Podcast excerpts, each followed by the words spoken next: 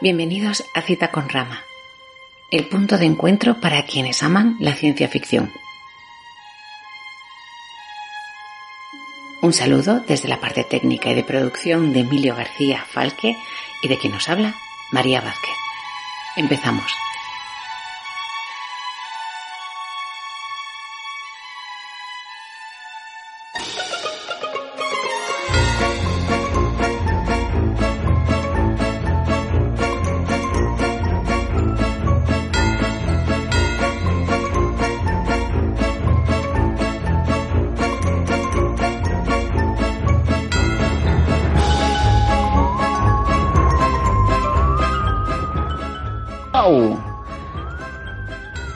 Muchísimo. Para mí es un mundo. Es toda una vida. El tono de gigas son como dos programas de estos. Vale, ¿Vamos allá entonces? Sí, eh, pues estamos en todos, todo, estamos en todos, todo bueno. estamos Quien todas calla, listas. otorga. Estamos todas listas. Me, voy a- voy a- me gustan los calzoncillos buenos. Uy, por favor, Dani. Ahora puede mandar ya la foto, entonces ahora sí, ¿no? Ahora que estamos grabando. Justo. Bueno, pues venga, tres y empezamos. Hola a todos. Hoy van a celebrar el día, o mejor dicho, la noche de Halloween. Os vamos a recordar. Somos especiales. Segundos, pero es 20. Sí que. Hola. La amiga. ¿A que no le gusta un Halloween de Esto va para los cuerpos. ¿A quién no le gusta una noche de Halloween romana? Ay, Ay, de verdad. voy a por otra cerveza. Ve, vuelve pronto que voy a sí. presentar. No, es verdad. Pues, voy, a mear, voy a Ve, ve, ve, mear. ve. Os vais Voy- voy al todos. segundo a mear porque como vuelva a pasar esto no respondo de mí. o sea. Dios, de verdad, es lo peor Ay, esto. ay, por favor. Ay, ya lo habéis diciendo cabrones, no habéis llegado ni al minuto y yo tengo que meter tercera. Sí, hay que decirle, Emilio, no mira al principio, no. Ay, ay, ay, por favor. Esto es muy malo, ¿eh? Esto es muy malo, Bong. Si esto, de verdad. Si esto tiene que ser serio. Ay, Tan serio como que quería traer la de la tercera trilogía de Star Wars, porque eso también da miedo.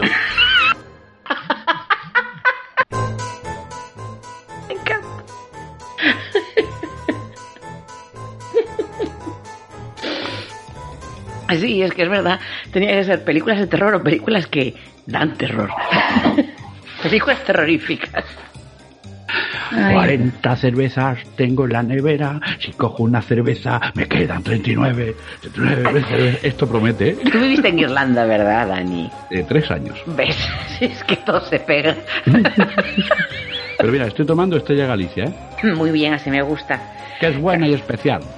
Y es, es buena y especial como la noche de Halloween. Ay, me cago en todo, de verdad. Ay, Dios mío, el amor hermoso. Hemos, hemos vuelto todos cantando. Tú Es la también forma más útil de que sepa que llegas. La noche promete. No sé yo si promete, pero bueno. Venga, otra vez, tres y empezamos. No vale reírse. Acaba de llegar a casa. Germán, vale. Mm, Espera un momento que le contesto. Mm, ya estamos grabando, no le voy a contar, no le voy a contar la verdad. Eh, No puedes aguantar la verdad. Tú no puedes soportar la verdad. Limítate a quedarte bajo la cuerda que yo te proporciono. que tres y empezamos. ¿Quién ordenó el código rojo? Pero iros a...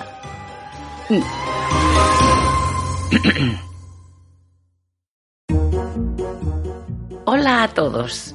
Hoy, para celebrar la noche de Halloween, vamos a tener un programa bastante especial. Eh, tan especial como que vamos a haceros unas cuantas recomendaciones sobre qué tipo de literatura o qué tipo de cine debéis de leer o debéis de ver esta noche para saber lo que es realmente terrorífico. Y para hacerlo están conmigo Nick Furia. Hola Nick. Hola, ¿qué tal? ¿Cómo estamos? Pues eh, bueno, mejor no decimos cómo estamos porque Se acabó. Está aquí. hasta que llegamos porque vamos, menudo comienzo de programa. Eh, también eh, me acompaña para darnos estas recomendaciones nuestro querido Von Hammer. Hola Von. Hola. Buenas noches a todos. Eh, también tienes tus recomendaciones, ¿verdad? Sí, Ana. Vale. Y conmigo está también Dani Domínguez. Dani. Sí, estoy aquí. Vale. Muy buenas noches. Buenas noches. Pues bueno, el- hemos decidido que en este programa iba a decir no muy largo, pero me voy a callar. Mm, mm. Me voy a callar. Eh, mm, empezáramos, bueno, pues por mm, de la recomendación más antigua a, a la más contemporánea. Y bueno, pues por lo visto me toca empezar a mí. También habíamos eh, mm, propuesto eh, la escala de quien tenga más sueño a quien tenga menos sueño y también empezaba yo, o sea que bien. Te toca de todas, todas. Me toca de todas, todas.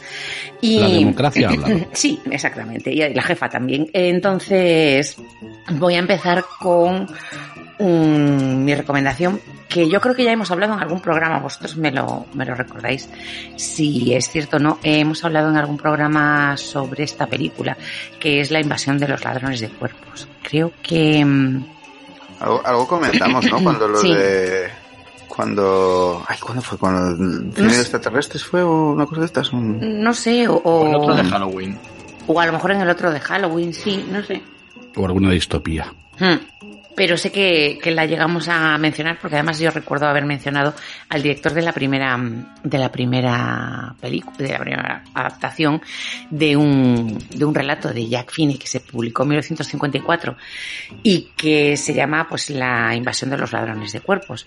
La verdad es que el, el relato tuvo, le dieron bastante palos, ¿eh? porque, bueno, que si los extraterrestres venían por esporas y venían aquí, eh, y, y los humanos, o sea, hacían eso, se eh, robaban los cuerpos de los humanos, se introducían en ellos, mm, mantenían los recuerdos y todo eso y tal, pero les, eh, les dejaban desprovistos de emociones, ¿no? Y de, y de sentimientos, se supone, de empatía, ¿no? De lo que nos hace humanos.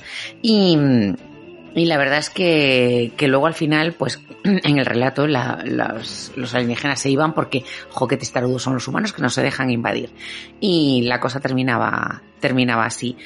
Em, Qué, qué curioso. Eso, eso no es un poco como la... Esta otra que sacaron luego, la de, de Host. sí, ¿no? Que- ujú. Pero Sí, sí, es sí, sí, qué gracioso, ¿no? Sí, es bastante, es bastante. Además, es que mm, el relato de, de Finney em, recoge, hombre, tradiciones anteriores. Si pensamos en, en Heinlein, ¿no? O en, o en el Día de los Trífidos, yo qué sé, de este. títeres, por ejemplo, sí. Claro.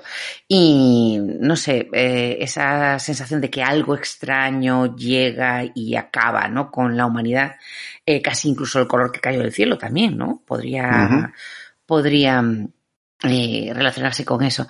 El, yo, yo recuerdo que cuando eh, estaba buscando cosas sobre, sobre Philip K. Dick, resulta que eh, Philip K. Dick eh, publicó en 1954, el mismo año en el que, en el que mm, eh, eh, Finney, perdón, publicó este, este relato, una, otro relato que se llamaba The Father Thing y que hablaba de lo mismo, de unos extraterrestres que invadían eh, los cuerpos de los humanos y que solamente era un niño, ¿no? El que veía que su padre no era el mismo de siempre, ¿no? Aunque se comportaba igual, tenía los mismos eh, recuerdos y eso.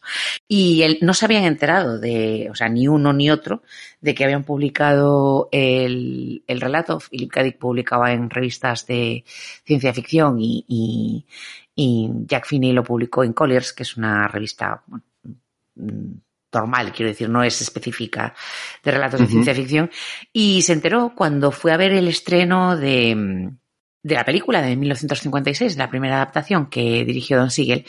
Y entonces el, el hombre salía, salió del cine alucinado porque había hecho una película con el mismo tema que su, su relato y, eh, y, de un relato que se había publicado el mismo año en que él había publicado un relato con el mismo tema. Y entonces al final llegó a la conclusión de que algo debía haber, algo estaba en el aire, porque si, todo, si había dos, más de dos personas que estaban pensando en eso, bueno, esto era muy, muy, muy de Philip ¿no? O sea, viva, viva la paranoia. Pues, pues eso. Y el otro día estuve viendo la primera del experimento del doctor Quatermass y es también algo muy similar, además hasta con plantas también, ¿no? Es decir, em, esas esporas extraterrestres que llegan y que se, eh, se adueñan ¿no? de, de las personas y, y las convierten en, en- en algo violento y tal, bueno, en fin. El caso es que, bueno, no quería hablar, yo quería, se pueden ver, hay cuatro versiones ¿eh? de este relato, cuatro versiones cinematográficas. Casi nada. La primera está de Don Siegel de 1956, pero me gustaría mm, eh, recomendar la de 1978, que está dirigida por Philip Kaufman y que, eh, que es un que es director de cine, pero también es guionista. Es, eh, y es un guionista además muy, muy importante y, muy especial. O sea, sus, sus guiones son también eh, tela marinera. Y la quiero recomendar porque fue la primera que vi. Yo la primera adaptación, luego vi la de Don Siegel y es estupenda, porque es estupendísima. Pero tengo este, este recuerdo que yo creo que la debí de ver, estaba del 78 en la clave y la debí de ver. Eh, porque eh, yo creo que Balvin era muy de, muy de esta película y además trabaja el señor Spock, Sí, es verdad. Entonces- Leonard Nimoy estaba ahí. que es el, el, el amigo, ¿no? De, El psicólogo raro. el psicólogo raro, exactamente. Entonces, pues mm, esta película, bueno, mm, tiene un, un- una manera de estar rodada en cuanto a la fotografía y los planos, que es como muy frío todo y que es eh, bastante mm, eh, mm, desasosegante y que habla de y que habla de mm, de algo que viene de fuera y que eh, acaba por alienar a la, a la humanidad, ¿no? Y que solamente unos cuantos eh, lo ven. Todas las adaptaciones de la, eh, todas las adaptaciones de la, del relato mm, tienen un, un algo de metáfora, de metáfora política, ¿no? El- la de 56 de, de mm, Don Siegel mm, eh, tuvo, tuvo un momento mm, que era la Guerra Fría y que, y que realmente parecía que el enemigo que venía del exterior podía llegar a podía llegar a, mm, a, mm, digamos acabar con la con la idiosincrasia norteamericana y con la libertad y demás y el caso de, de la del 78 mm, es un poco también algo parecido, ¿no? El recuerdo del Watergate, de la guerra de Vietnam, eh, de... y, y- y ocurre también lo mismo con la del 93, que por cierto es de Abel Ferrara, y eh, la del 2000, la del 2007, que, mm, que es de un director alemán que se llama Oliver Hirschbiegel o algo así. Eh, la del 93, dime. Esa es la que se llamaba La Invasión. La solo o algo invasión, así, ¿eh? sí, sí, sí, con Nicole Kidman y, y Daniel Craig. Pero, pero si quieres, ahora que lo dices, me, me da que pensar porque, a ver, la, la peli de la cosa, ¿no? Sí, Sí, sí, la, sí, peli, sí, sí, sí. la peli de la cosa estaba basada en una, en una novela. Eh, Sí. que era del año 38, 37 o por ahí, que se llamaba ¿Quién anda ahí? Que, que, que, que era de, de Campbell, de, de uno de estos del- de, la Sí. súper antigua del, del pulp y todo eso. Y entonces el, el caso es que eh, el, el bicho este mm, el eh, también sustituye a, a las personas, ¿no? Sí. Eh, y, se, y, y entonces, pues, de- eh, como que también que te habla un poquito de eso, de lo de las emociones, ¿no? De, de- de- del, del problema que tenía, ¿no? Para, para saber si alguien es humano o algo ha sustituido a ese ser humano. Y también pasa lo mismo en el- este- esos años 30 que son especialmente tensos porque ahí está el nazismo, ahí está el estalinismo, está esa carrera que tienen los Estados Unidos para mantenerse separados de toda esa locura, ¿no? Con ese aislacionismo que tenían ellos. Y un poco como que esto también iba por ahí, ¿no? O sea, parece como que en los momentos de tensión siempre va a venir alguien a sustituir a los humanos por una cosa rara. Sí, sí, sí, sí, sí, sí, sí, justo. Justo.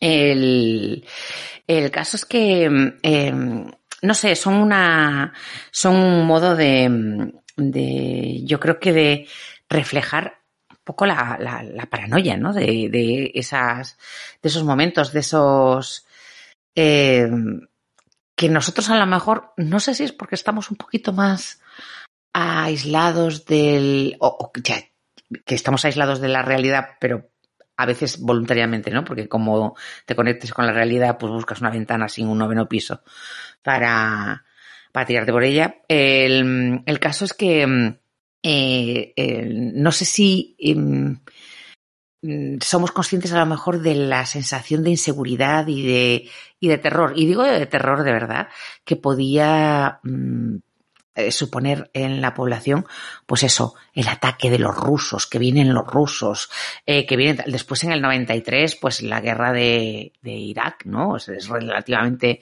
reciente después de la primera, de la, de, la, de la invasión de Kuwait por parte de Irak y de la primera guerra del Golfo. En el 2007, ni te cuento ya, después del, del 11S. Entonces, sí. Claro, el- entonces mm, hay esa sensación de que, de que estamos indefensos por un lado y por otro lado de que hay eh, algo que puede ser el sistema o que puede ser algo que nos arrebata esa humanidad y nos hace y nos hace vivir como como meros cascarones vacíos. Ujú. No sé. A ver, que, que Halloween es para pasar miedo. A mí me está dando un mal rollo, pero de existencialista. Pero, a ver, es que, es que cuando tú estás viendo eso, te queda el, el- te queda muy mal rollo.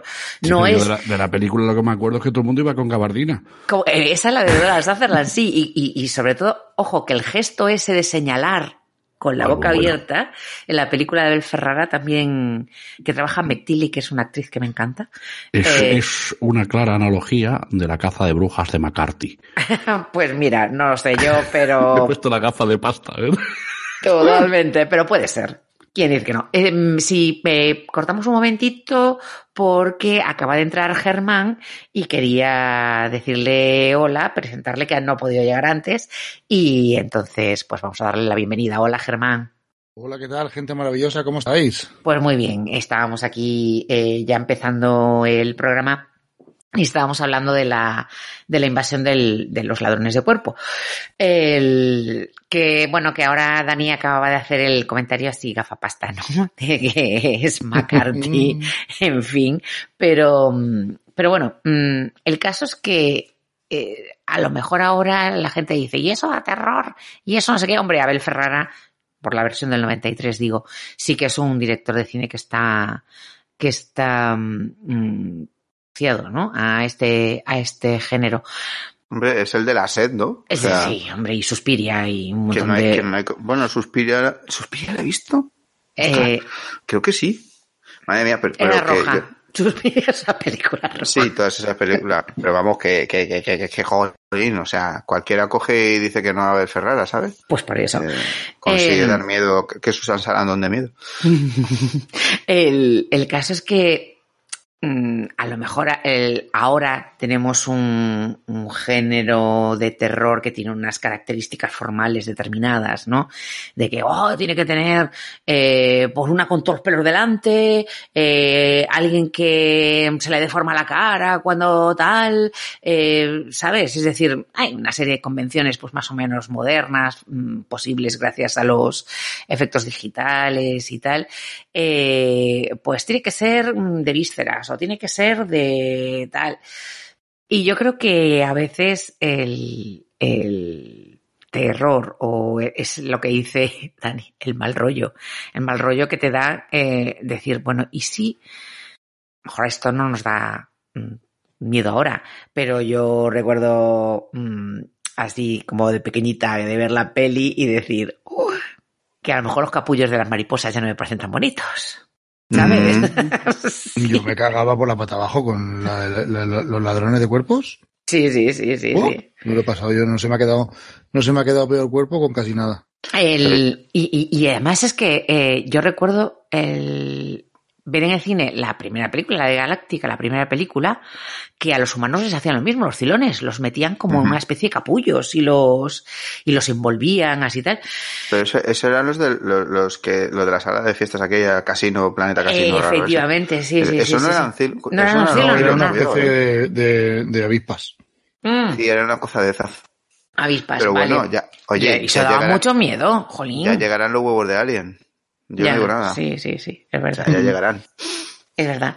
Bueno, eh, aunque a la gente le pueda parecer mmm, poco terrorífica, eh, que piense bien en qué es lo que está eh, contando la película y a lo mejor no le parece tan light.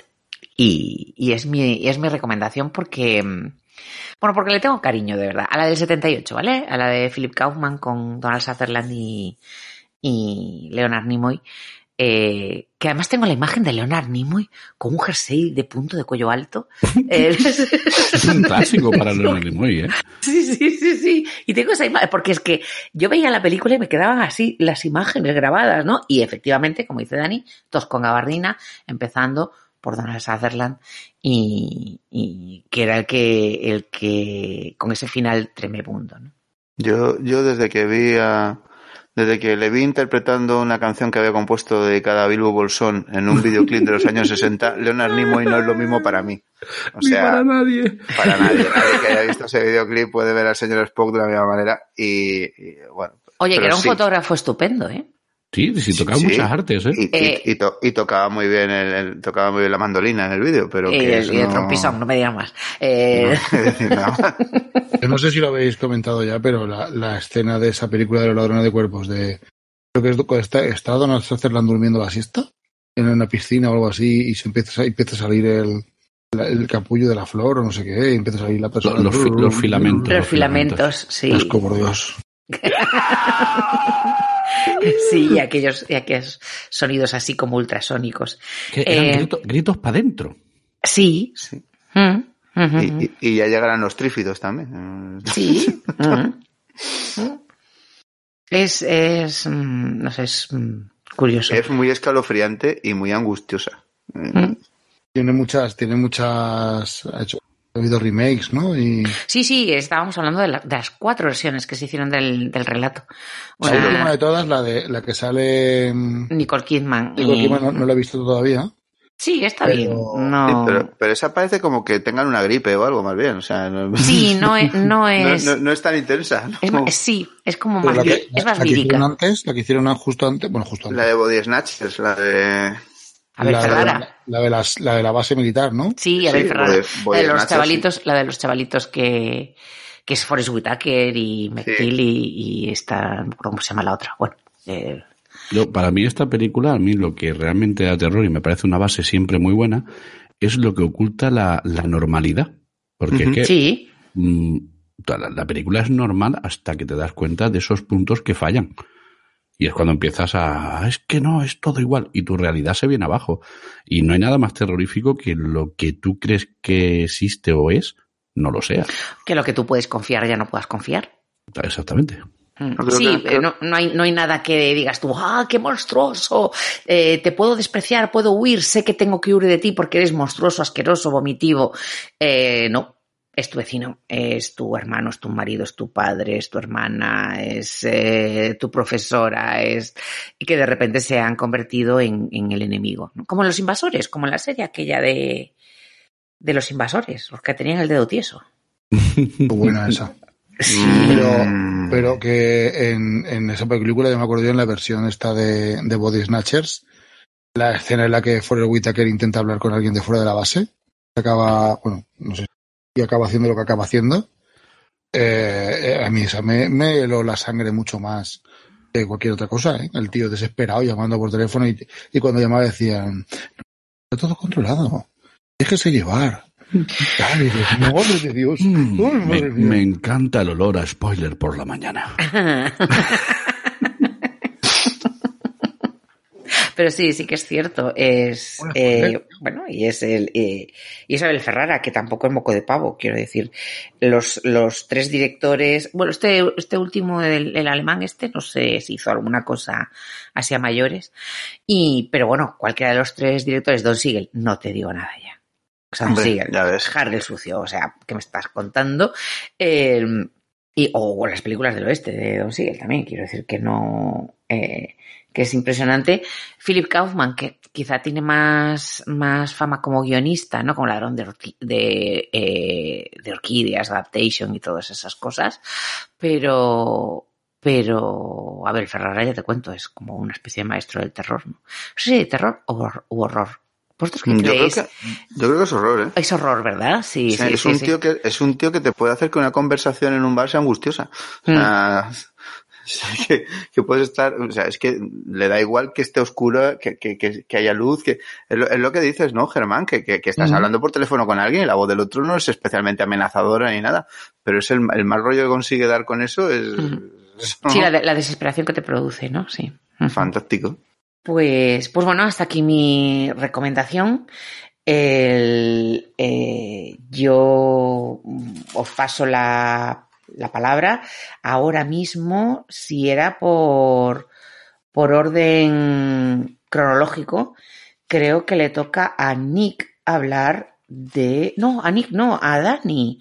Hablar Ah, ¿me toca a de... Sí, de la saga de Cube. Vale, eh, toca comentar, de comentar Dani, una tío. cosa.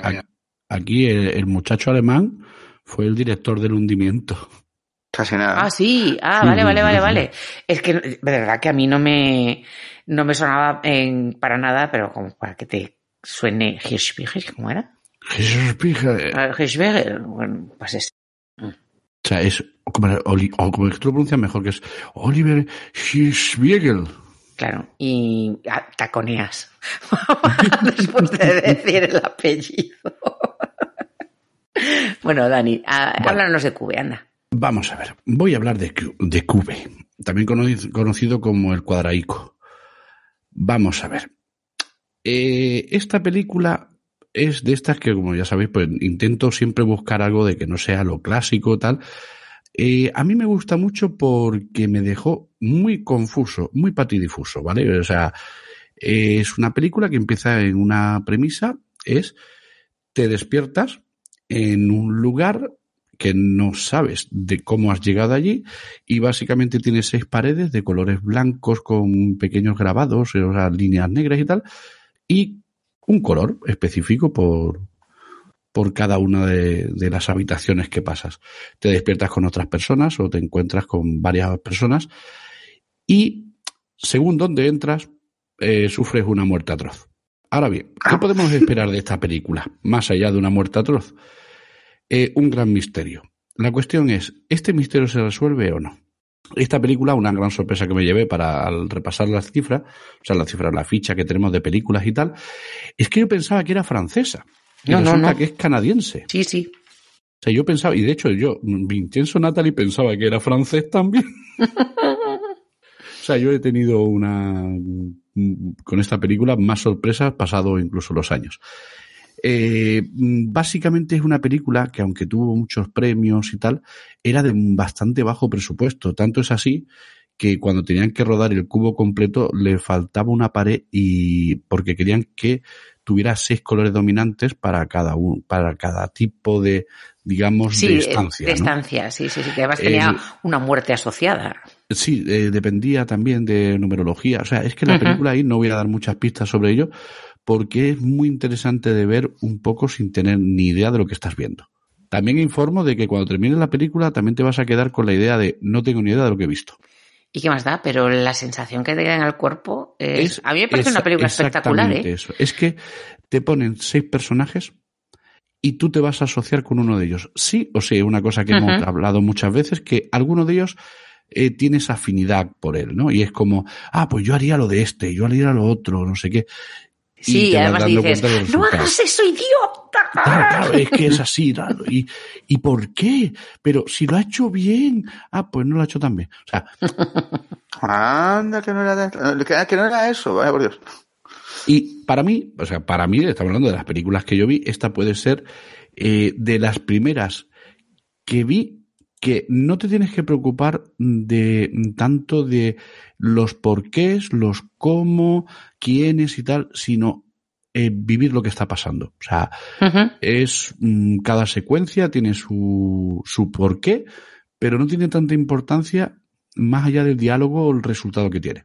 Que es un tipo de cine que por lo visto pues, eh, lo podemos ver un poco también en, en alguna película de Saw, que es Sí, ¿por sí. qué lo han encerrado? ¿Por qué le hacen esto? No tiene tanta importancia más allá del experimento que Saw quiere hacer sobre ellos también. Depende también de qué versión. Hay otras versiones que sí tiene una explicación de que fue malo, le intentan Sí, buscar una, una forma moral. Sí, no, pero vamos, eh, en ese sentido lo de lo de Sau exactamente igual, es experimento sociológico puro y duro. Eso. Pero, a, a ver, yo, yo ve- veo, o sea, la de, la de Cube realmente era para estrujarte la cabeza, la de Sao es, Ah, vamos a ver, vamos a ver cómo rompen a este ahora, o sea, Sí, Sí, ver, como sí. hostel y todo, todo ese de quiero bueno. ver casquería gratuita y A ver qué duele más, qué duele yo ya, con la de- más. yo ya con la del dentista me mareé, no, no te- con esa no, con esa ni te cuento, vamos.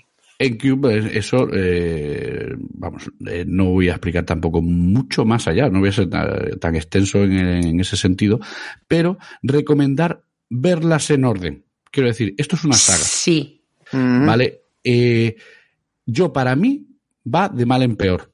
¿Vale? Otra. O sea, sí, sí, sí, sí. O sea, a ver, tú tienes que Cube eh, te sitúa en el lugar, vives el sitio, ¿no?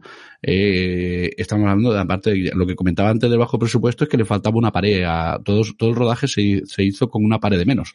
Porque no, y además, y se no nota en, en otras cosas, se nota en el, en el propio diseño del cubo, que realmente son esos paneles con, con, con los colores, ¿no?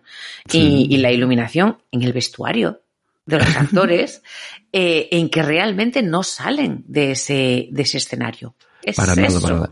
Lo único que se cambia en el escenario son unos códigos numéricos que tienen las puertas. Es exclusivamente lo que se cambia y que tienen una pared de repuesto para cuando abren eh, lo que es el espacio entre un módulo y otro para que se vea otra pared al fondo. O sea, eso Sí. es curiosísimo. Sí, sí, sí, sí, sí, sí, sí, sí. Y ya os digo, mm, da un, consiguieron con muy poco, yo me di una sensación de están en un cubo enorme. O sea, esa sensación de movimiento, cómo pasan de un lado a otro. Mm. eh, Como van avanzando, van avanzando. Exacto. Sí, y, sí, y tú sí. tienes esa sensación de movimiento cuando realmente el rodaje es como a, o sea, de hecho, el director hizo una película también en un ascensor y es la misma idea. O sea, eh, sí, sí, sí. Eso no lo sabía yo. La, de- la del ascensor. o no, os recuerdo que hay una española que es una cabina Sí. telefónica. Sí, sí, sí, sí, Sí, es sí, así. sí, pero Anda que no da terror esa, ¿eh? Había una alemana del año Catapum que era, que era en un ascensor, que luego, o holandesa o algo de eso, y había una versión luego que hicieron más moderna y luego estaba esa del ascensor del infierno, pero esa era de Shyamalan, creo, o algo de eso. Uy, esa ¿No? más mala. Ay, pues no sé, tenía su gracia. A ver, no, tú sabes que yo veo cosas que harían vomitar una cabra. Eh, pero sí, o sea, se le podía haber sacado más. Seguro. Bueno, eso, eso. Y aquí pensaron lo mismo. Dijeron, se le puede sacar más a esto. Entonces hicieron eh, Cube 2, Ujú. eh, Hypercube, ¿vale? Sí. Aquí ya te empiezan a explicar, que yo lo considero un error, El trasfondo, el, el por qué están ahí, si es una prisión, sí, si sí, es... sí, o sea, el, el por qué se hizo el cubo, que como, eh, de hecho, en la primera película se hacen algunas teorías de cómo, de qué está compuesto el cubo, es decir, que cuánta, eh, que me, cuánto mide, eh, cuántas partes hay, cómo se mueve, si se mueve, si no se mueve, todo eso. Se Sí, porque parece que es como un cubo de Rubik, que giran algunas partes para... eh, por eso mm, en algunos casos llegan a sitios mm, que no deberían de llegar, ¿no? Sí, eh, es un, es un puzzle en movimiento con cierta mm, lógica matemática. Sí, Ahí, ahí lo voy a dejar para que el espectador que lo vaya a ver, me imagino que será la, gente- la gente más joven que no oye, sí, sí, sí. eh, descubrirá que mm, no hace falta tanto efecto digital para hacer una película angustiosa, porque esta película, eh, como, como hablamos con María con el envaso de otros cuerpos, te da esa sensación de, de, ostras, ¿me podría pasar a mí? No creo. Pero Sí, no creo, no creo. O sea, y si me pasara yo, ¿qué haría? Porque los que entran ahí no son superhombres, son gente mm, relativamente normal. Bueno, luego tiene sus cositas. Claro, tiene sus cositas como tenemos la gente normal. Sí, es verdad. Quiero decir, es que, o sea, eh, vale, va- voy a hacer un poco de spoiler. Hay un escapista que dice, yo es que me he escapado de 300 cárceles y no he tenido problema en mi vida. Sí, no me voy a escapar de aquí, espérate. Es Ah, que- vale. Agárrame el cubata. esto- De esto sí que se puede hacer spoiler y yo no puedo hacer un comentario. Me encantan los spoilers por la mañana. Esto no es un, es un aviso para televidentes. Con esa presentación es un spoiler en sí mismo. Eh, Totalmente. Sí, la verdad es ¿A sí. quién no le gusten spoilers del? Eh, bueno, Del cubo cuadrado. En esta, pues eh, sí aprovechan, hacen más efectos de CGI y tal. De hecho, yo creo que en la, en la primera eh, no conocían efecto de CGI más que cuatro detallitos y poco más. A ver, Ah. probablemente lo conocían, lo que no tenían era pasta. Si estamos diciendo que no pudieron pagar otra pared, imagínate. Iba a pagar Ah. CGI, ni croma. En esta segunda sí tenemos más, o sea, de hecho se llega a ver el cubo por fuera, eh, incluso gente que trabaja fuera del cubo y tal. Y luego viene el cubo en la última, la tercera, eh, Cube Zero. Madre del amor hermoso. O sea, ya mm, te muestran casi como una organización que lo llevan. Eso yo, esa eh, sí que no la he visto, fíjate. O sea, hay una oficina de, Hay una oficina de cubos, ¿no? Li- literalmente, literalmente hay oficinas, departamentos, el propósito del favor. cubo, que no tiene sentido ninguno. O sea, tú dices, me hube- mm, con la primera me quedé con la duda, pero aquí me habéis explicado una cosa Ya. que, que, que, que, que ¿por qué me haces esto? Bueno, además cogen y lo que es, llegan a, a utilizar eh, lo mismo que en la primera, incluso casi en la segunda, porque la segunda también tiene más, digamos, más alta tecnología y cambian el tiempo y el espacio un poquito y tal. Ya en la tercera es como, ya me da, me da igual todo. O sea, en la física no se aplica en ciertos lugares. O sea, ya, Ya. para mi gusto, Eso sí. se va un poco. No se aplica la No, pero- física, pero, el, el impreso por triplicado.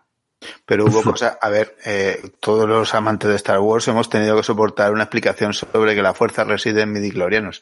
Eh, cuando te intentan explicar, cuando, te- cuando un mago intenta explicar el truco, pierde toda la gracia. Ah, Sí, no, eso, Justo. eso es así. O sea, los Jedis están resfriados todos. Ya, todos tienen, todos tienen parásitos extraterrestres eh, metidos dentro del cuerpo que reproducen, les, le- le- le- les produce que tengan poderes. Es que de verdad. Y bueno, preguntaréis por qué la recomiendo si, si no, o sea, mm, para mí no es una gran película. A mí, mm, sin embargo, eh, yo que me he movido en el mundo del bajo presupuesto, me parece uh, saberse adaptar muy bien al presupuesto que se tiene cuando es casi nulo. A ver, es hacer de la necesidad virtud. Realmente en la primera película es brillante. Sí, es sí, brillante en cuanto a los personajes, en cuanto a, a la tensión que genera, porque te sudan las palmas de las manos. O sea, estás viendo cómo eh, están eh, deduciendo el modo de pasar a- a- al siguiente al siguiente cubículo y estás diciendo, madre mía, pero que tengas cuidado, que no sé qué, tiro más Sumar zapatillas. bien, sumar bien. Sí. Y, Sí, o sea, y- y es genera una- una tensión que, que es. Y, y ves que realmente no necesitas ningún tipo de parafernalia, lo único que necesitas es tensión narrativa, un, un- un buen guion y eh, una buena historia y unos buenos actores también, claro. Totalmente. No. Y una cosa también que hicieron es rompieron con el ritmo clásico de las películas de terror. Mm. O sea, eh, normalmente el terror te presenta o personaje o situación y va desarrollándose a partir de aquí. O sea, aquí. Eh, Sí, los- empiezan diciendo, mira qué es- mundo más normal es este, qué bien vive la gente, y mira cómo lo vamos a poner patas arriba. Y va, es así, ¿no? Sí, sí. Total, o sea, es eh, me empieza duro, o sea, tú dices, pero, pero, pero, pero, pero, y antes de que puedas reaccionar, hay un momento de tranquilidad que dices, ostras, qué película más lenta, pero toma, en la cara, otra vez, venga, o sea, es, es como, tío, déjame respirar o que, o que yo me dé tiempo a pensar. Entonces, ese ritmo consigue meterte también en la piel de los personajes. Vamos, de hecho, a mí una crítica me gustó mucho, lo decían que, que eran, eh, el que vio la película crítico decía, es que son como ratas de laboratorio en una, en una Un rueda. laberinto, sí. Sí, Que, sí. No, no, no, en una rueda, porque decía, es que están moviéndose todo el rato, pero es que no van a ninguna parte. sí. O sea, en un laberinto por lo menos tienen la posibilidad de salir, pero la película, madre mía. Mm. Y bueno, y como decía eso, como María, o sea, el ponerte en una situación de gente normal en una situación extraordinaria, no convierte a esa gente en gente extraordinaria. Siguen siendo gente normal en una situación muy extraordinaria. Mm. Ahora, para verlo en pareja, mm, porque es que está el cine, el cine para verlo solo de miedo y el cine para verlo en pareja. Y el cine normalmente con amigos no es para ver cine. Sea, este tipo de, de miedo en grupo no- normalmente porque se va a la risa. Se va a la histérica. risa, sí, a la risa histérica y al... es- Entonces es, para verlo en pareja, puede llevar a debate y discusión. También lo aviso, ¿eh? Porque quien ve esta película, eh, digamos que tiene pensamientos diferentes. O sea, como no te lo dejan claro, es como, pero tú no has visto a este hombre que llevaba el número al revés y un tatuaje en la mano derecha, no sé qué. Entonces te haces tu película y es lo que yo creo que el director buscaba también. Sí, a veces son flecos que quedan, a lo mejor no quedan muy bien rematados en el propio guion, pero que son perfectos, quiero decir. Sí, sí. Eh, el hecho de que no, de que no esté perfectamente estructurado y demás y que a lo mejor quede ahí algún, algún verso suelto, eh, la hace más atractiva y hace que funcione mejor, porque si todo es mm, demasiado perfecto, dices tú, "Ay", artificial, ¿no? Y, y de esa manera te resulta, te resulta más creíble. A mí me parece una gran película. Sí, sí. Bueno, voy a comentar la ficha técnica un poquito. O sea, esto Ujú. fue una, eh, dirigida por Vincenzo Natali, que al mismo tiempo era co- eh, co-guionista con André Vilegic y Graham Manson. O sea, mm, sinceramente, de estos guionistas apenas tengo mucha idea. Solo comentar eh, que aquí el muchacho eh, ha participado en el Gabinete de las Curiosidades de Guillermo del Toro. Mm. Ojito. O sea, Sí, sí, que, que justo antes de empezar a grabar el programa nos lo, nos lo estaba recomendando Dani. Sí, es que me, me, me saltó de, o sea, mirando la ficha, comprobándolo y tal, lo típico que hacemos. O sea, nosotros no nacimos sabiendo, vamos, no vamos a engañar aquí a nuestros oyentes. Hacemos revisión un poquito de lo que hemos visto y tal. Y cuando yo veo, digo, es que este señor es que ha filmado gran parte de series que me encantan, porque también está el, el Lock and Key, que esa es también una Ah, serie mira. que también te vuelve un poquito, me caché en 10 que ha pasado aquí La hierba alta, o sea, la hierba alta. Tem- hizo una de temblores, por cierto, que para mí eso hace que ¿Qué uno... dices? Entonces esto es un mundo director del culto. Temblores son, la saga de Temblores es lo más. No haría la del oeste, ¿no? Eh, no, eh, creo que esta la que hizo la que salía Kevin Bacon. La primera, es la mejor de todas. claro. En el, en el 18, 2018, en el 18 parece que No. estamos hablando ya de... No, 2018 no, la primera de Temblores es, es muy anterior. Es- sí. Bueno, bueno, que sigo. Ujú. Westworld, Ah, Ah, bueno, también. Star Trek, ¿cuál de ellas? el Discovery, Vale. Bien, bien, bien. Ah, la serie, la serie, la de Discovery. Vale, vale, vale. American Gods. Toma. Vaya. O sea, hizo Luke Cage, que, que no tenía ni idea. Y una que a, mí ¿Luke no Cage? me hizo Luke. Cage, Sí, Cage, sí, sí, sí. El de superhéroe de alquiler, sí. ¿El Luke? Oh, madre mía. ¿Os suenan los retornados? Que esto le encantaría Sí. a Sergio. Sí, sí, Sí, la de, sí, la de que la se de los despiertan los de, muertos. de Revenants, esta la, serie francesa o la, No, no, es americana. La la ameri- americana, la- americana. el remake americano. americana. Es que la original es francesa. Sí, Sí, sí, eh, o sea, y, eh, bueno, pero la francesa es un poco más densa. Sí, además el, es que el autor del guion era este, ¿cómo se llama? Manuel Carrer, me parece. Vamos, básicamente este Sí. señor se ha dedicado a, a la televisión, a las series, y, o sea, el tío hacía películas cuando estaba en Canadá, se pasó a Estados Unidos y ya lo digo, series, más series, más series, y todas más o menos de la misma temática. Sí, sí, sí, sí. O sea, Aníbal, eh, Caray. Grove, eh, Darknet, o sea, mm, luego el, el, el ABC de la muerte, esa es ya más rara, esa es más, más rarita de haberla visto. Eh, Son cuentos clásicos y cosas así.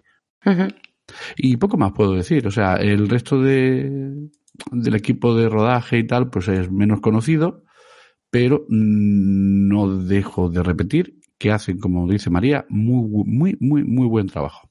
Sí, además es que es eso, es, es sacar petróleo de, de, de una piedra literalmente, pero sin hacer el, el, el pozo, ¿no? Sin perforar el pozo, porque, porque la verdad es que el, no sé, yo cuando la vi me, me gustó en el sentido de que mm, descubres algo que es perfectamente factible, o sea, si a ti te gusta contar historias o, o te gusta cine y tal, dices tú, vaya, mm, es algo de lo que me veo capaz de hacer, ¿no? Cosa que cuando ves una superproducción, los efectos especiales, mm, 575 actores y tal, dices tú, no, no, yo y mis amigos no podríamos hacer esto.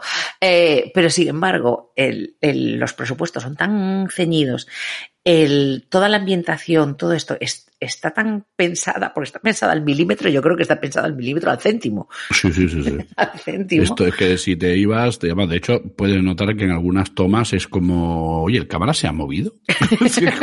O ha sido acaso hecho, no ha sido. Sí, sí, sí, que no se repite. Sí, sí, no lo he vuelto a hacer. Sí, sí.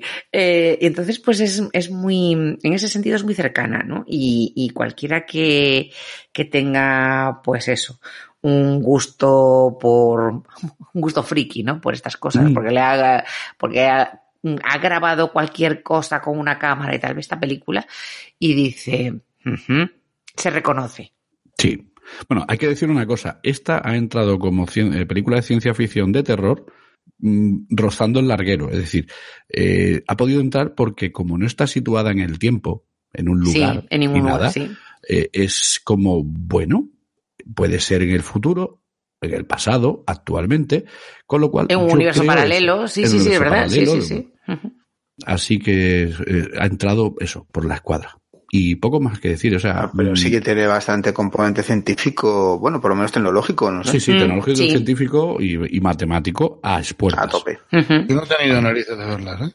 No, no, ¿No? em- intenta por de, o sea, bueno, con las niñas no, no, no, con las niñas no. No.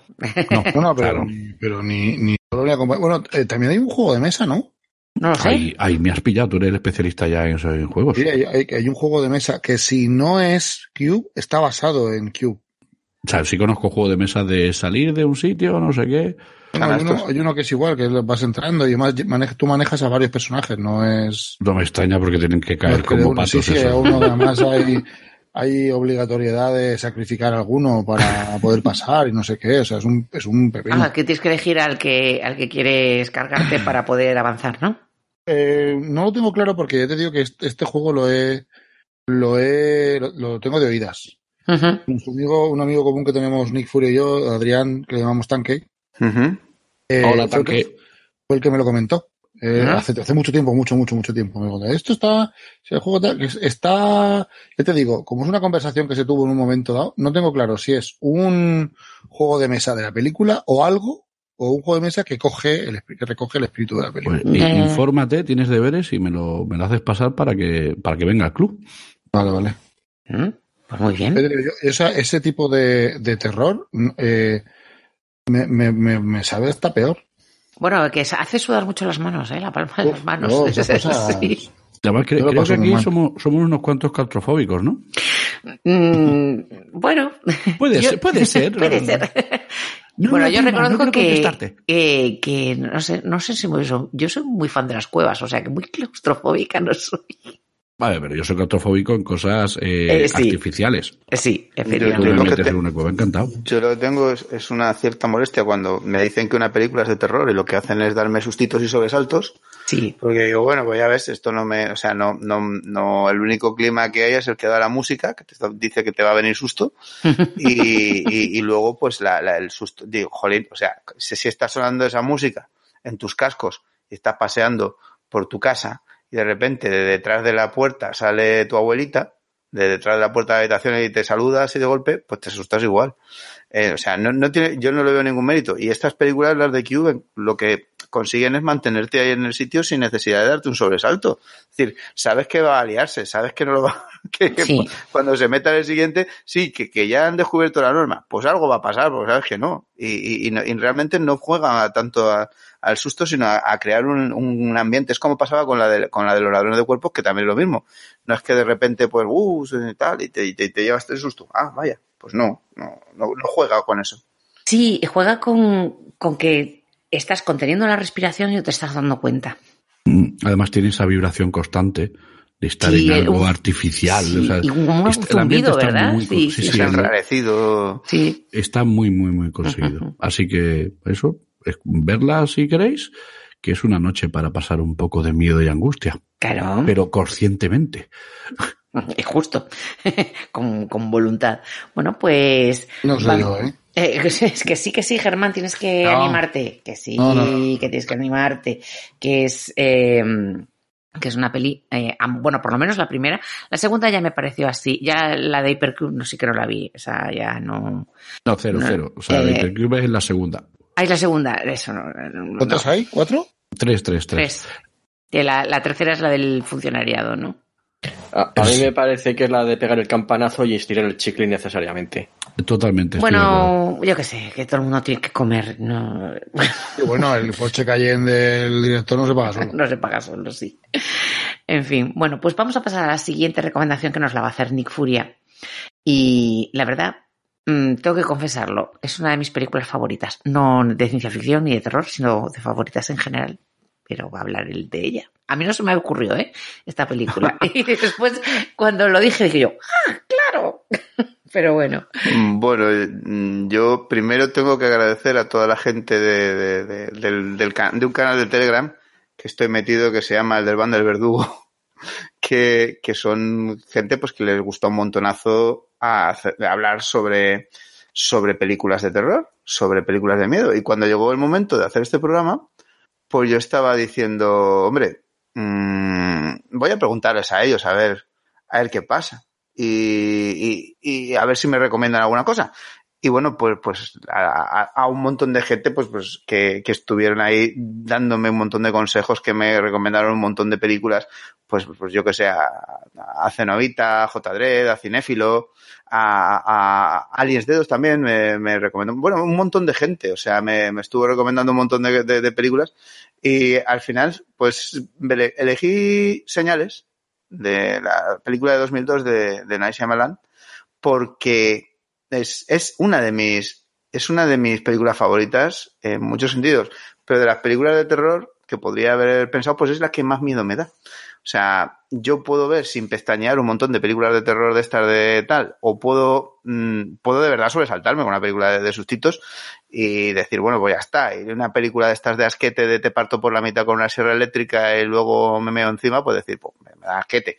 Pero realmente, o sea, lo que es terror, terror, como yo lo entiendo, es, es esto. O sea, lo de señales. Tiene todas las cosas que me dan miedo en la vida, están metidas dentro de esta película. O sea, creo que no se deja ni una. El maíz. Y en particular lo que más miedo me da en el mundo, que es el maíz. El maíz es la cosa que más me asusta, la- la- las plantaciones de maíz. Creo que son la cosa más terrible que ha creado el ser humano, desde los mayas para acá. Y, y- O sea y que bueno, tú lo de, pues, los, lo de los círculos en el maíz, lo de aplastar las cosechas, lo ves más que lógico. Yo solo he visto, yo solo he visto círculos en, en cosechas de trigo.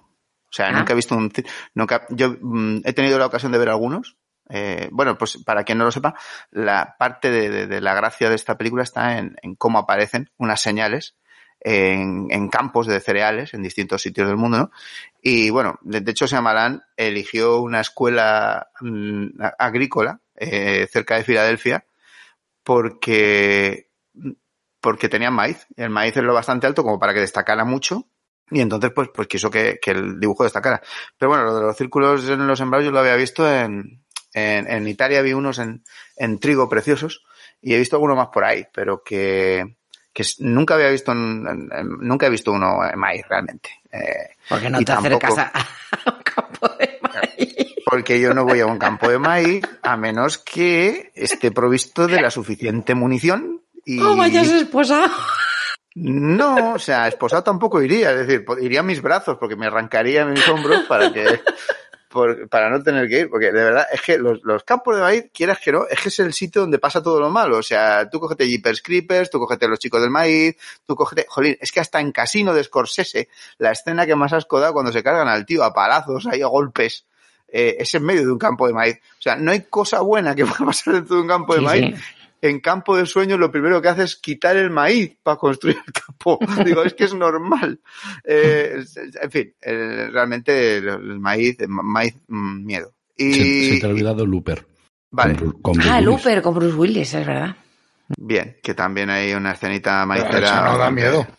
Bueno, cuando te tiran a ti una Cuando- escopeta en el pecho, ya Cuando está, que en te el ma- cuando está ahí apuntándole diciendo, bueno, te tengo Lo que que da matar, miedo no es el maíz, es el, la puta copeta. pero pasa en el maíz. Pero pasa en el maíz, es que tú, tú no entiendes que todo lo malo pasa en el maíz. Jolín, en, Wild West, cuando están corriendo con el bicho ese que vuela, que les persigue, también es un maizal. O sea, es que de verdad, el maizal no, no soporta la, no soporta ningún, el, el, el, el test este de los replicantes no lo pasaría. Es, es, un, es una cosa mala. Con la muerte de los talones, es que Con la verdad. muerte de los talones. Ay. Tienes razón, tienes razón. Tienes razón. Acabamos de, acabamos de descubrir un patrón.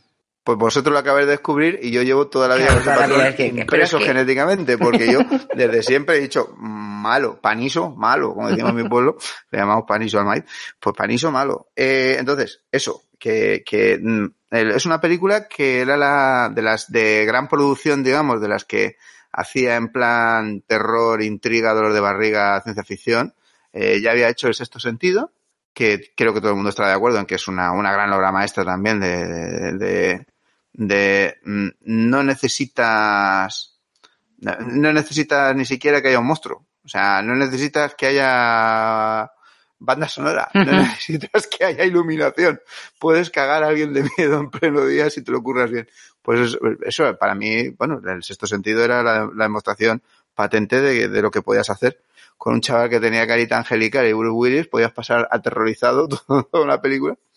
Y, y bueno, pues a, a mí es que eso es lo que me da miedo realmente. Y claro, luego había hecho la de, la de, eh, jolín, El Protegido, El protegido, sí. ujú. que, que a mí es una película que me encanta, yo la veía como una película así muy, realmente muy humilde, muy, parecía muy poco, parece Sí, que nos habían curado muy poco. Pero es como muy terrible el protegido, ¿no? Y era tremenda, o sea, era tremenda y además resumía lo que, lo que yo siempre había pensado sin darme cuenta sobre, sobre el mundo del cómic, sobre lo- los superhéroes, sobre lo que era el, el trasfondo que tenían esos personajes, pues lo resume de una manera magistral y consigue también una intensidad y una tensión con cosas que dices, pues no sé por qué estoy nervioso, pero, o sea, realmente, o sea, tiene momentos épicos y me encanta esa película. Me parece que es una de las grandes actuaciones de- del gran Bruce Willis y, y me parece también que, que es, que es, que bueno, que yo pensaba, digo, se ha quedado el personaje un poco así y luego cuando ha seguido adelante con, con lo de Glass y con la de, con la de Multiplay y tal, pues se ha notado que sí, que, el personaje tenía más posibilidades y que la- las han explotado. Pero bueno, eh, que oye, que, que de todas formas, esta película, pues, mmm, Shyamalan quería romper con todo lo que había hecho hasta entonces, o por lo menos que la gente, pues no tuviera la necesidad de relacionarlo con, con todo lo que, sobre todo él tenía miedo de que al ser así como tirando terror, que se asociara al sexto sentido. Y entonces, pues, por ejemplo, retiró la publicidad de, de, de toda la publicidad, las alusiones a del director del sexto sentido. No, no. Sí, sí, que es, que es así como- algo como muy manido, ¿no? Que, que se utiliza del, los, del oscarizado director de tal y... Que, que es lógico, pero que Lógico, no. claro, Él, sí. él no quería, él no quería eso. Él además, pues quiso volver a rodar cerca de, de Filadelfia, que es- pues, él, él es de Filadelfia, pues quiso rodar cerca de Filadelfia. Metió muchas cosas de su vida personal en, en un, en un guion que tardó unos seis meses en elaborar. Y, Sí, bueno, que y- no lo hemos dicho, pero Shyamalan es el guionista de sus películas. Sí, Shyamalan es el guionista de sus películas, pero también hizo el storyboard. ¿Mm? Y por ejemplo, cuando tuvo que hacer la banda sonora, este, el, el Newton Howard, ¿no? James Newton Howard, que es el que hizo la banda sonora de, también de, de Sexto Sentido, también de, de, de- de varias películas de Shyamalan, hasta, creo que la de, hasta El Bosque me parece. Luego ya me parece que cambió o algo de eso. Pues, eh, eh, pues, eh, él, él no tenía el guion en la mano, ni había visto ninguna escena de la película, ni sabía, pero le pasó los storyboards que había dibujado el mismo Shyamalan y dijo, Ujú. ostras, ya está. Que, De hecho, que por cierto, que otro, otro director que hace unos storyboard increíbles, que son como novelas gráficas, porque un storyboard es eso realmente, es Guillermo del Toro, que es que antes lo Sí. mencionamos y, y es un, y, y es un gran dibujante para, para sus stories. Perdona, sí. Pues fíjate si, si el tío se metió en el tema, que por ejemplo, para, para hacer de, de, de algunos de los personajes que salían en la película, buscó de una película que le había gustado mucho, pero que era una, una película que, que había visto él que, por su mm, la You Can Count on Me, eh, que es, era una película de, de dos años antes o tres, que había estado a punto de ganar el Oscar a, el Oscar al mejor guion. Y, y era una historia romántica que no tenía nada que ver con esto, pero le había gustado cómo habían actuado unos cuantos de los actores de allí y se los llamó. Entonces, por ejemplo, para hacer el papel de, de, de uno de los personajes principales, del que sería el hermano de- del protagonista, buscó a Mark Ruffalo. ¿Mm? Pero justo coincidió que a Mark Ruffalo le fue detectado un cáncer, un tumor cerebral, que luego resultó ser benigno y que, pues afortunadamente, pues, pues le ha permitido hacer esas actuaciones que ahora recordamos para toda la vida haciendo de Hulk y estas cosas. Pero bueno, que, que, que, que tuvo que renunciar a él. Estuvo a punto de contratar a Johnny Depp, eh, no cuajó, y al final pues se cogió a un tal Joaquín Phoenix para hacer ese papel. Con lo cual, genial. Que hace un Y papel Que te cagas. Yo creo que es, yo creo que es justo lo que, lo que le hacía falta a este hombre. O sea, Sí, de verdad que sí, ¿eh? porque ese, ese, ese papel es... se cogió además también a, a uno de los hermanos pequeños de Macaulay Culkin, a Rory Culkin, que también salía en aquella otra película. Y, y solamente porque le había gustado la película, nada más. O sea, no, no tiene nada que ver con, con eso, pero cogió y lo metió. Por cierto, Rory Culkin, un colega nuestro, hace podcast también. ¿Oh, sí? sí, El- Un saludo. es- escribió una historia así de terror y la ha hecho en, en, en episodios y tal, y por lo visto le va el rollo del podcast y tiene bastante éxito allí. Entonces, bueno, pues eh, mm, luego estuvo dudando a ver a quién se cogía del personaje principal. Porque el personaje principal se supone que es un, un hombre de fe que ha perdido la fe. Uy, Y entonces, claro, aquí mm, andaba buscando a alguien que tuviera pues la imagen de alguien que está preocupado por, por, por, por su familia, que tiene, pero que lleva una carga interna muy grande, que ha sufrido una, una gran pérdida y que, y que bueno, pues que tenía que reconstruir su vida, pero mm, quiere reconstruirla empezando de cero. Quiere cambiar todo porque lo que sea su esquema, su esquema vital, su, su brújula moral, eh, se ha destruido.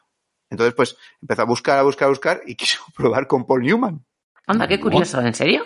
Sí, eh, por lo visto estuvo hablando con Paul Newman, la cosa no funcionó y claro, después de Paul Newman, pues pasó al siguiente, el escalón, a Clint Eastwood. Bueno, no me lo puedo creer. Y ah, entonces- eh, Clint Eastwood en un campo de maíz pega. O sea, Sí, sí, del sí, campo sí, de es- maíz no sale nada. Nada, Sí, no o sea- sale ni el maíz. es que Cli- tú, tú te imaginas a Clint Eastwood en vez de una invasión alienígena y dices, por adiós. Hasta que me llegó O Marcelito. sea, es que les devuelve, es que les devuelve, les devuelve el platillo en plan boomerang, ¿sabes? Sí, vamos, o sea, ¿eh? ¿Dónde ¿has está tu galaxia? Para allí, toma. Las. ¿Has visto esa nave nodriza? Adivina por qué orificio corporal está a punto de entrarte. Pues. ¿Tienes algo que decirme, Grisito? ¿De dónde eres? De Ganímedes, señores. Ganímedes, Solaibac. Sé lo que estás pensando. Ha disparado todas las balas. disparé, disparé todo el blaster como me queda un recarga. Bueno, en fin. Sí, esto, esto que, que podía haber sido, podía haber sido espectacular, ¿eh? Podía haber sido espectacular con cualquiera de estos actores. Pues al final, él tiró por Mel Gibson.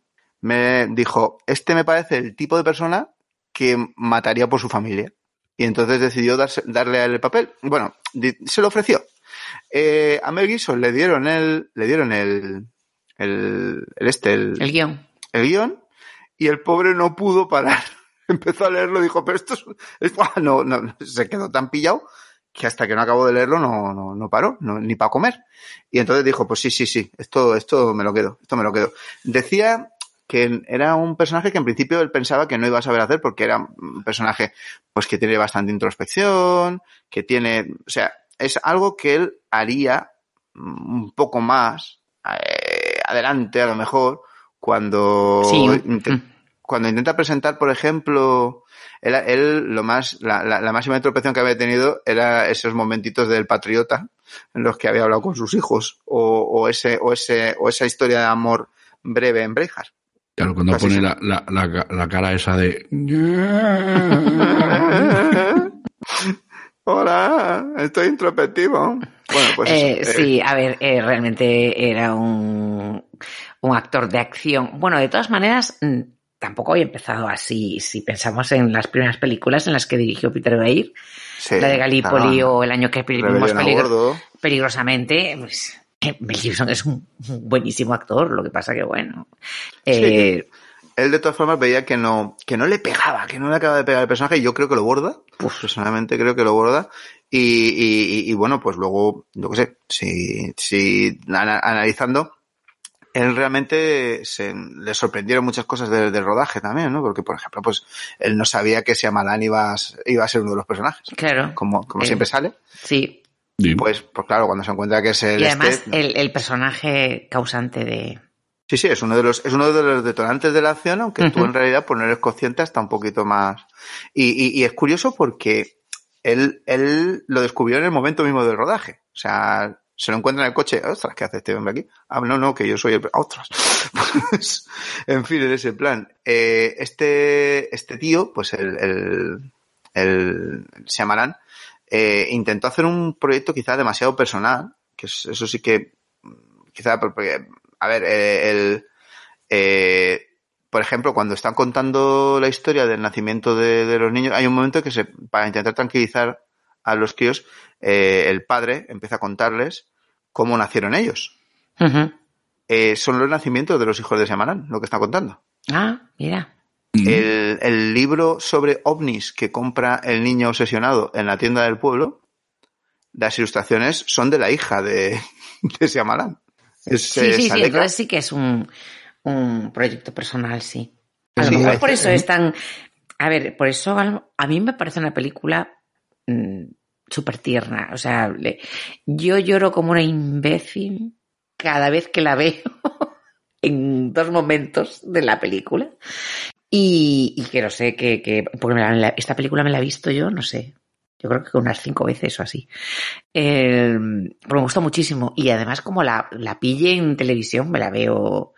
Sí, Eh, yo, yo no puedo, no puedo decir, no puedo decir que, que, que no la, que paso de verla. O sea, sí, yo sí. eh, el DVD lo tengo rayado de, de tanto ponerla y, y de verdad que es una, es, y, y a mí normalmente el cine de terror no es, no es una cosa que sea mi favorito. Yo prefiero las pelis de acción y todo esto, pero es que, o sea, el tío abrazó totalmente los clásicos, obligó a todo el casting a ver la película de los pájaros de Hitchcock.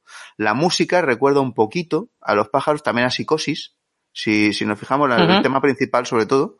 Eh, y, y, y además, mm, eh, hay, una, hay una invasión alienígena. Hay una invasión alienígena.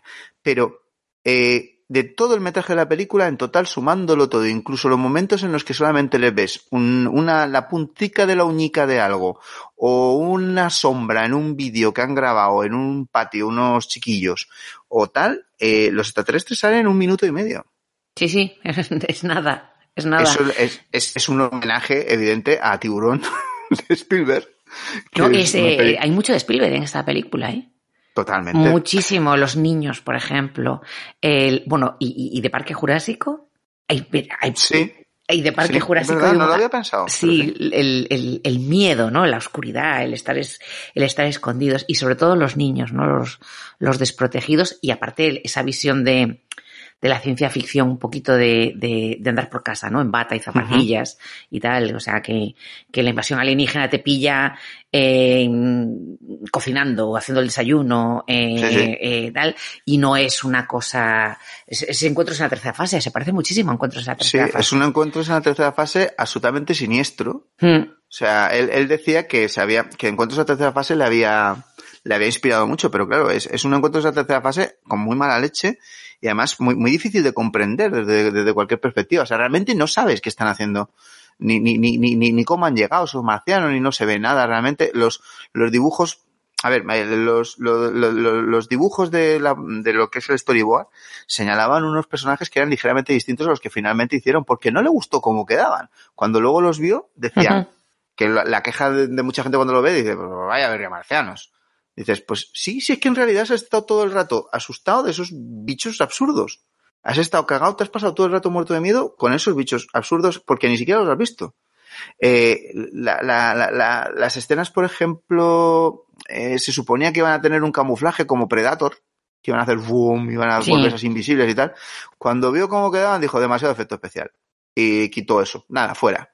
Cuando dijeron, bueno, pues podemos utilizar unos personajes que tengan una apariencia así grácil, femenina, no dan suficiente miedo. Quita eso también. Eh, mm, pues el, los, los, el campo este de, de maíz, pues bueno, la escuela está agrícola, decía, hombre, aquí tenemos nuestro campo de maíz, pero, pero aquí los tenemos, los tenemos en esta, en este estado todavía, en, eh, aún no ha, aún no ha crecido lo suficiente. Bueno, pues probaron con un sistema nuevo de riego. O sea, a- hoy día cogemos y decimos, venga, hazme un campo de maíz ahí por CGI Sí, ya que está ahí arreglado. Ujú. y, apañado. No, no. El colega dijo, "Mm, vamos a probar con un nuevo sistema de irrigación. Chico, funcionó. De hecho, la, la escuela esta agrícola le dijo, oye, no nos podemos quedar el sistema este. Sí, sí, claro. ¿verdad? Y lo, lo, lo- lo integraron dentro de su, mm, de su temario. Eh, o sea, realmente consiguieron que el maíz creciera más deprisa. Y luego dijo, pues quiero que me hagáis un círculo de sembrados ahí en medio. Dice, chico, pues sí, con lo fácil que, es- que el Señor de los Anillos ya había sido. Quiero decir, eh, podemos poner en CGI encima de eso. No. Mm, agarra cable, agarra tablones y vamos a hacer ahí un, círculo de los sembrados como Dios manda. Y nada, hicieron un círculo, un círculo en los sembrados. Eh, exigió pues toda una serie de, de- de cosas bastante pa- parecía eso como un poco como un poco raras no De- pero en fin eh, yo creo que, que ese gusto por el detalle eh, es, lo, es lo que destaca fíjate que por ejemplo la, la, la escena que posiblemente tiene más dramatismo de toda la película es la discusión que tienen cenando Sí. que es Mm. un momento que yo acabe de los nervios y luego total, jolín, se están peleando por un sándwich. O sea, no, realmente consigue cargar ahí la, la, la tensión. La tensión, y es que, es que es el miedo, el miedo que tiene. Tú acabas eh, sintiendo el miedo, cagados. el miedo que sienten los protagonistas, que no saben de qué tienen miedo. Saben que pasa algo, pero que, que no lo saben. Y, y fíjate, estaba pensando ahora cuando lo estabas contando, que Pues digo yo, vol- a- a- acaba de eso y vuelvo sobre Sí. la cena de la cena. Pero sí, sí, sí, sí. sí, no, de que yo, que, que estaba pensando en, en qué, cómo, qué bien se entiende esta película después del confinamiento. Es verdad. Ujú. Qué bien se entiende, es decir, eh, ese miedo al, a- al nada, al, al coger, al limpiar las cosas, al, al salir de casa y, y- y- y- y no cruzarte con nadie, y, es un poco el miedo que, que transmite la película y lo hemos vivido. Sí, y, esa. Bueno, es, es que hay un par de personajes. Está, está Abigail Breslin, que es la niña. Es la primera película en la que sale. Y dices, O sea, Sí. Está chiquita que le den el Oscar ya, yo no sé cuántos años tenía, pero, pero, pero la niña está, la niña está para que le den el Oscar, lo, lo hace de maravilla. Aparte de que el doblaje aquí en castellano pues lo, lo estuvo muy bien. Sí, sí. Pero, pero que, que, que, que, que además es un personaje que no te das cuenta y luego resulta que es clave en toda la película, ¿no? Que, que es la, la, Sí. la obsesionada por la sanidad. Sí. Eh, dices, pues, la, la, que, la, la niña al confinamiento, eh, que, va todo el rato por ahí, ahí, esto tiene gérmenes, no sé qué tal. Pues, bueno, fantástico. Es- y es, es, es una cría que, la- que, en cierto modo, la que va haciendo que todo se deslice hacia el encajar en los puntos en los que tiene que, que acabar todo. Y es, y es fantástico. Eh, eh, pues a- esa niña y esos grandes actorazos que había y, eh, y el, y el Culkin pequeñico están ahí discutiendo en la mesa sobre si cenan o no cenan sobre si bendice la mesa o no bendice la mesa, sobre si tal, y, y- y se monta una pelea de tres pares de narices ahí con, con los críos llorando, con el esto tal, esa escena la rodó en tres horas. Ya. Y eso, eso, es- eso es un récord. Eso es nada. Eso es nada. Claro, claro, claro, eso es un récord. Es un récord. La escena con me pongo a discutir con el marciano que está al otro lado de la despensa asoma la manica, cojo el cuchillo, patatín, patatán, ¿hay qué hago? ¿Hay qué hago? ¿Hay que miro? ¿Uso el cuchillo para mirar? ¿Uso el cuchillo para pinchar? ¿Qué hago? Esa escena fueron tres semanas. Que es más normal. Sí, sí, sí. Bueno, tuvo, tuvieron, la, la- además se, se, se empeñó en que se rodara todo de manera cronológica. Es decir, que siguiera el guion paso a paso. Ya, pues eso, Sí, a eso- nivel eso- de- eso es bueno, imposible, no porque se hace, pero Es muy raro, sí. Es un follón, es un curro. Es un curro. Exacto. Sí, sí, porque eh, lo que pasa que, bueno, tenía eh, de eh, la ventaja de que, el, de que el escenario es el escenario único, salvo por los flashbacks, ¿no? El-. Pero que es el escenario de la casa y que, y que habilitado el, el set, ¿no? De, de la casa, del salón, de la cocina, de los dormitorios, de fuera del jardín eh, y tal, y del sótano, pues ya, Sí, sí, sí, sí. Pero María, Ya, que el- sí, en sí. The Cube el orden de grabación era cuando se ponían las luces, todo lo que fuera con esa luz, Con esa se luz, grababan todas sí, esas sí, escenas. sí, Tiene su O sea, lógica también, o sea, pero No, aquí, no, no, es que- es que- es que los- de hecho cambió el orden, cambió el orden para una sola escena. Hay una escena que no está grabada en orden, en el orden, en el orden eh, secuencial de, del guion, que es el, el, el momento en el que saca el chiquito fuera con el ataque de asma que se, pues eh, eh, para evitar que como estaba cambiando ya la estación empezaba a hacer frío, que lo notas, en la película notas que como que el clima cada vez eh, no es solamente una sensación por la actuación, es que de verdad cada vez hacía más fresco. Pues pues mm, lo sacan, lo- esa escena la, la rodaron antes porque si no ya pues igual como te cuidaras pues no se podía hacer con la ropa que llevaba el niño y, todo esto, así que pues eso lo adelantaron, lo cambiaron. Pero por ejemplo, fíjate, eh, hay un momento en el que están hablando de la muerte de que dio origen a esta situación, ¿no? De, de Sí. la, Ujú. de la muerte de, de- de- de la madre de la familia.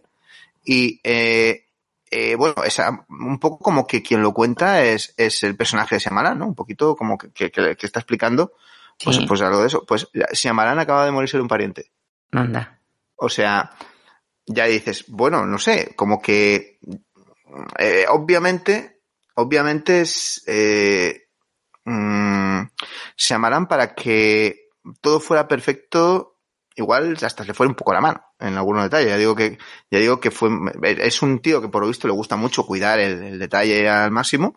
Y, y, y, bueno, pues aquí fue eso, fue minimalista totalmente en casi todo, menos en esas cosas, menos en, en los detalles que, que podían hacer que la intensidad o que, o que la, o que la actuación mermara.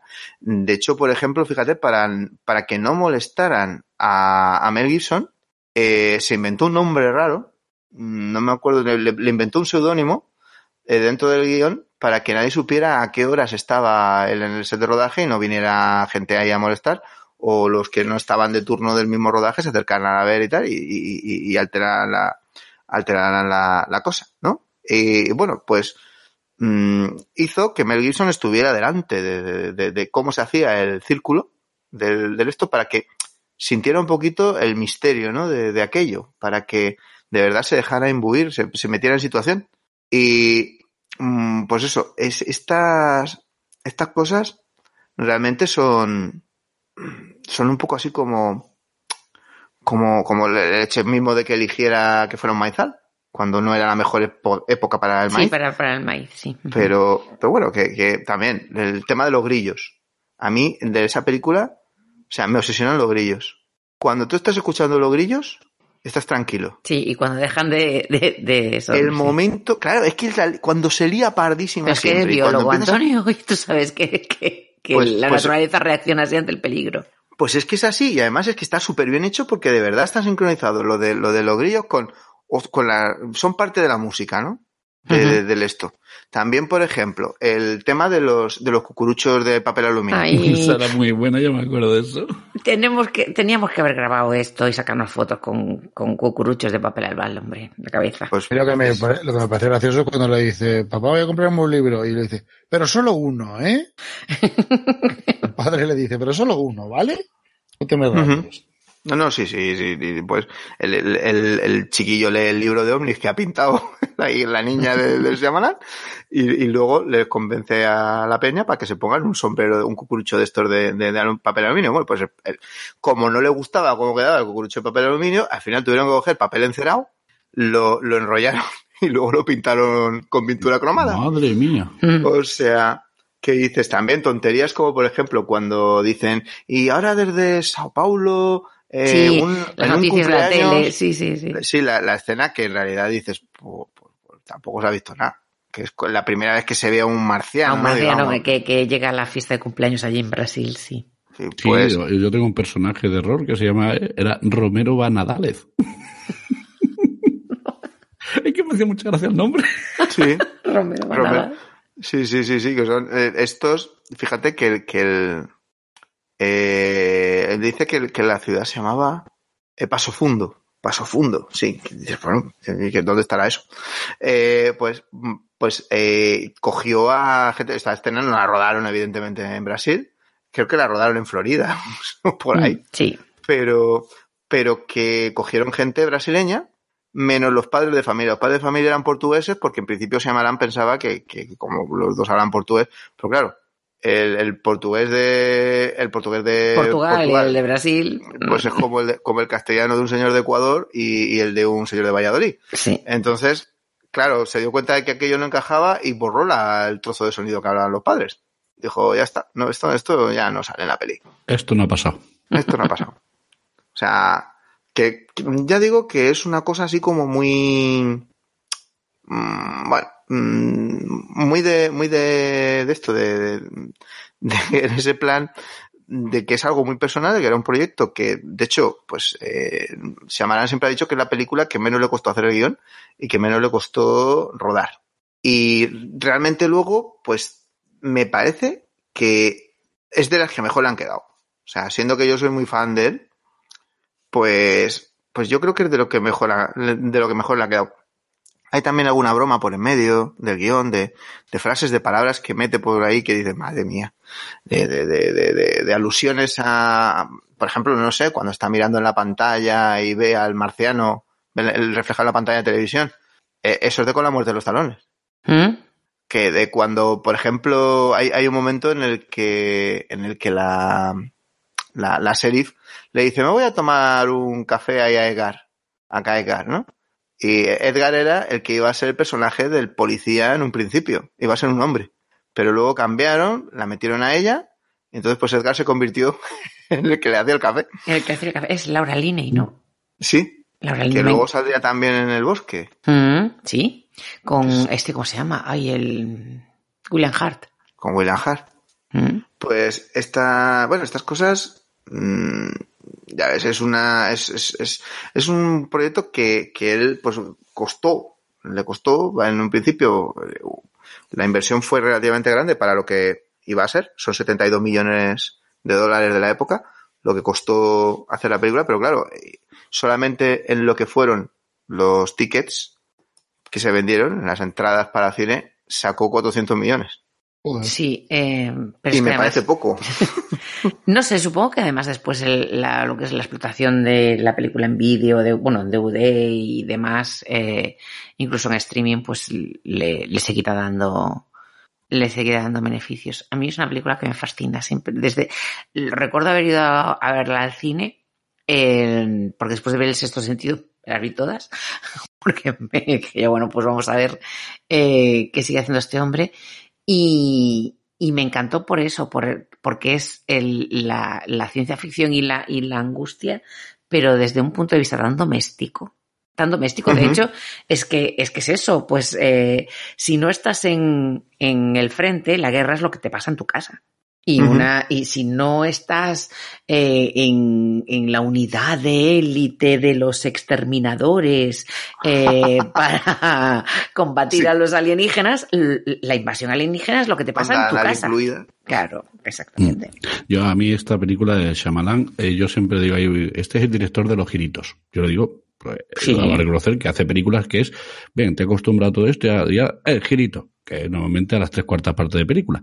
Ujú. Esta, esta no lo tiene, esta es, es constante, o sea, pa, pa, pa, a mí me ha encantado.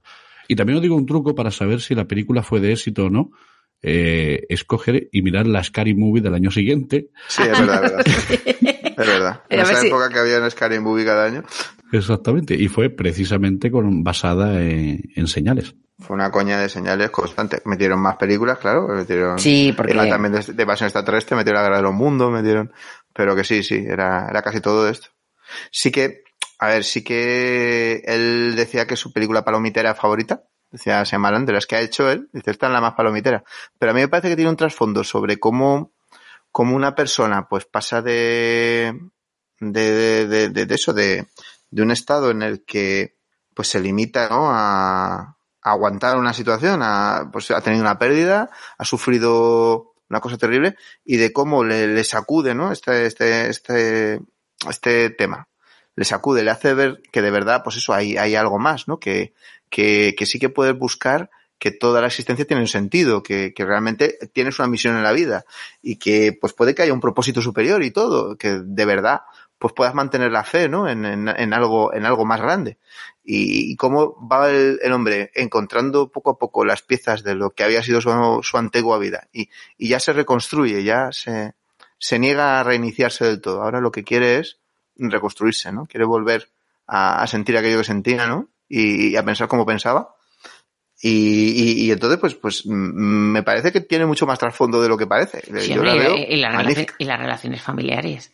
Lo de Eh, la relación familiar es, él, es y su cuñado, o sea, eh, O que- sea, él, él, como él- él- sí, él y su hermano, él, no, no, que es el cuñado, es el hermano de la mujer. de- bueno.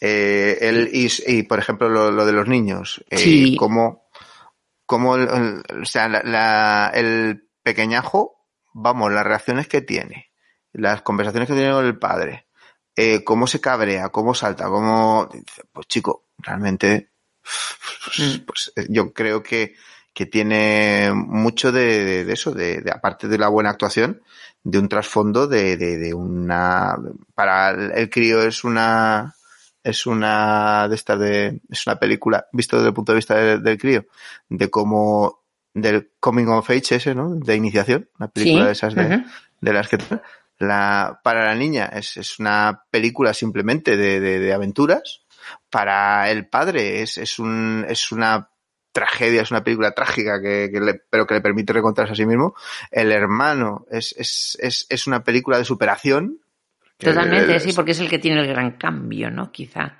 es el que es el que ya entra a preguntar en los marines si se va a alistar o no sé qué, no, no sabe, Sí, porque sí. todavía tiene, se, queda ayudar a este o no se queda a ayudar a este. Entonces, eh, sí que, yo qué sé, mm, es muchas películas en una y es, y es el miedo que me gusta a mí, sí que te pega unos sustos que te cagas porque de vez en cuando eh, sale lo que tal, y, y salen, sale invasores extraterrestres incomprensibles, sale, eh, sale la noche en mitad del campo con grillos que de repente se callan cuando tenían que estar cantando. Eh, Salen sale- sótanos con bombillas que se apagan, Ay, linternas que se le acaban la pila. Y la escena de los comunicadores de bebé. Una escena de los Oh. comunicadores de David. Pues todas eso, eh, ellas, todas la ellas, porque no hay ni una escena en la que salga el comunicador de bebé en el que no acabes temblando y, y, y, y, y- y hay maíz. Eh, o sea, Eso, todo lo, gen- gente corriente en situaciones extraordinarias. Es que, todo lo que me da miedo está ahí. Y, y- y encima es eso. O sea, Es una película de personajes. Es una película que te cuenta una historia, pero es una película de personajes. Tiene una. Sí, porque incluso la sheriff eh, tiene una tiene una bondad, esa, esa actitud que tiene hacia, hacia el protagonista, ¿no? hacia Mel Gibson, que se acerca a él y, y le gustaría, de alguna manera, quitarle la pena y, y no sabe cómo hacerlo, ¿no? Y no sabe ni siquiera cómo eh, le sigue tratando de la misma manera que antes eh, y él le dice, no me llames así, ¿no? Porque... sí, sí, sí. No me, me llames padre. Efectivamente, no no me... llames así, que. Y ella sigue, es como si ella supiera, ¿no? Que, que cómo sacarle, cómo, sa- cómo sacarle de, de ese, de ese pozo, ¿no? En el que Sí, está. porque, a lo mejor si no, él no tiene realmente un papel.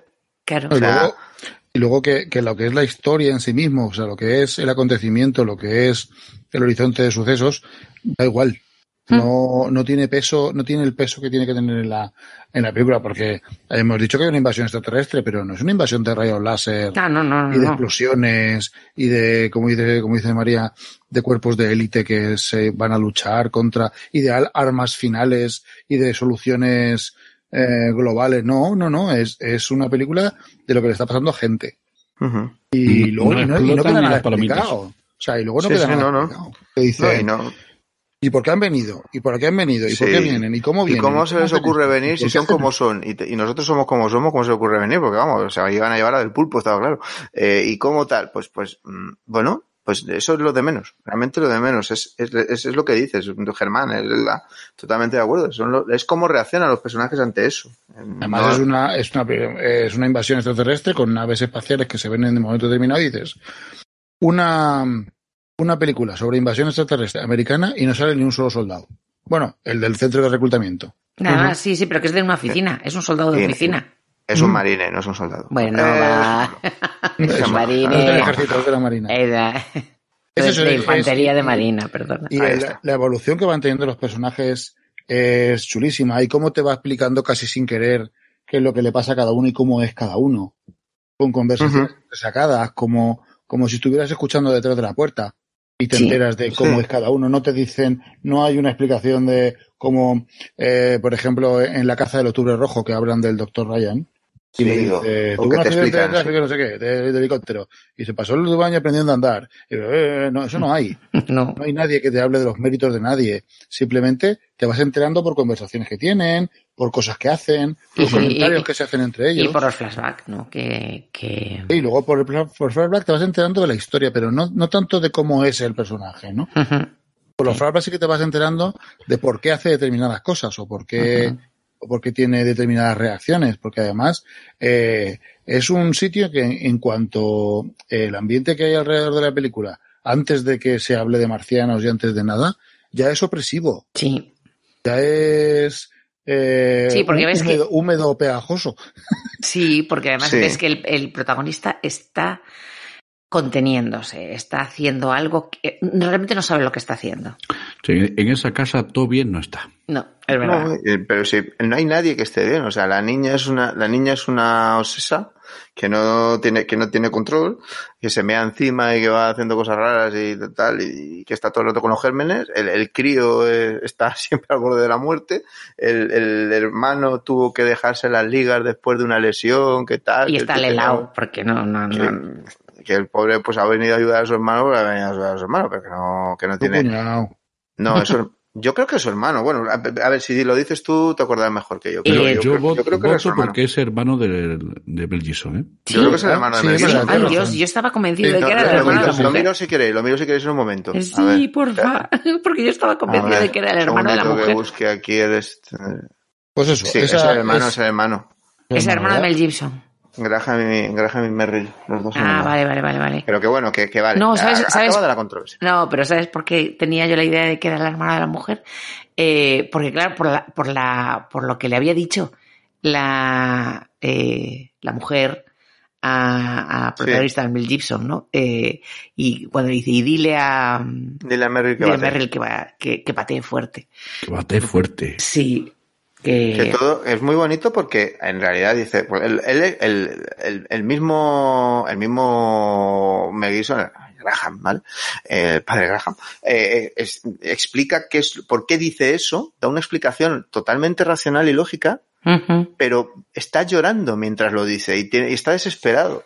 Y él tiene que, mm, ha, ha abandonado la confianza en la que, en que de verdad hay algún motivo por el cual dijo eso que no fuera una cuestión meramente médica, sanitaria, fisiológica.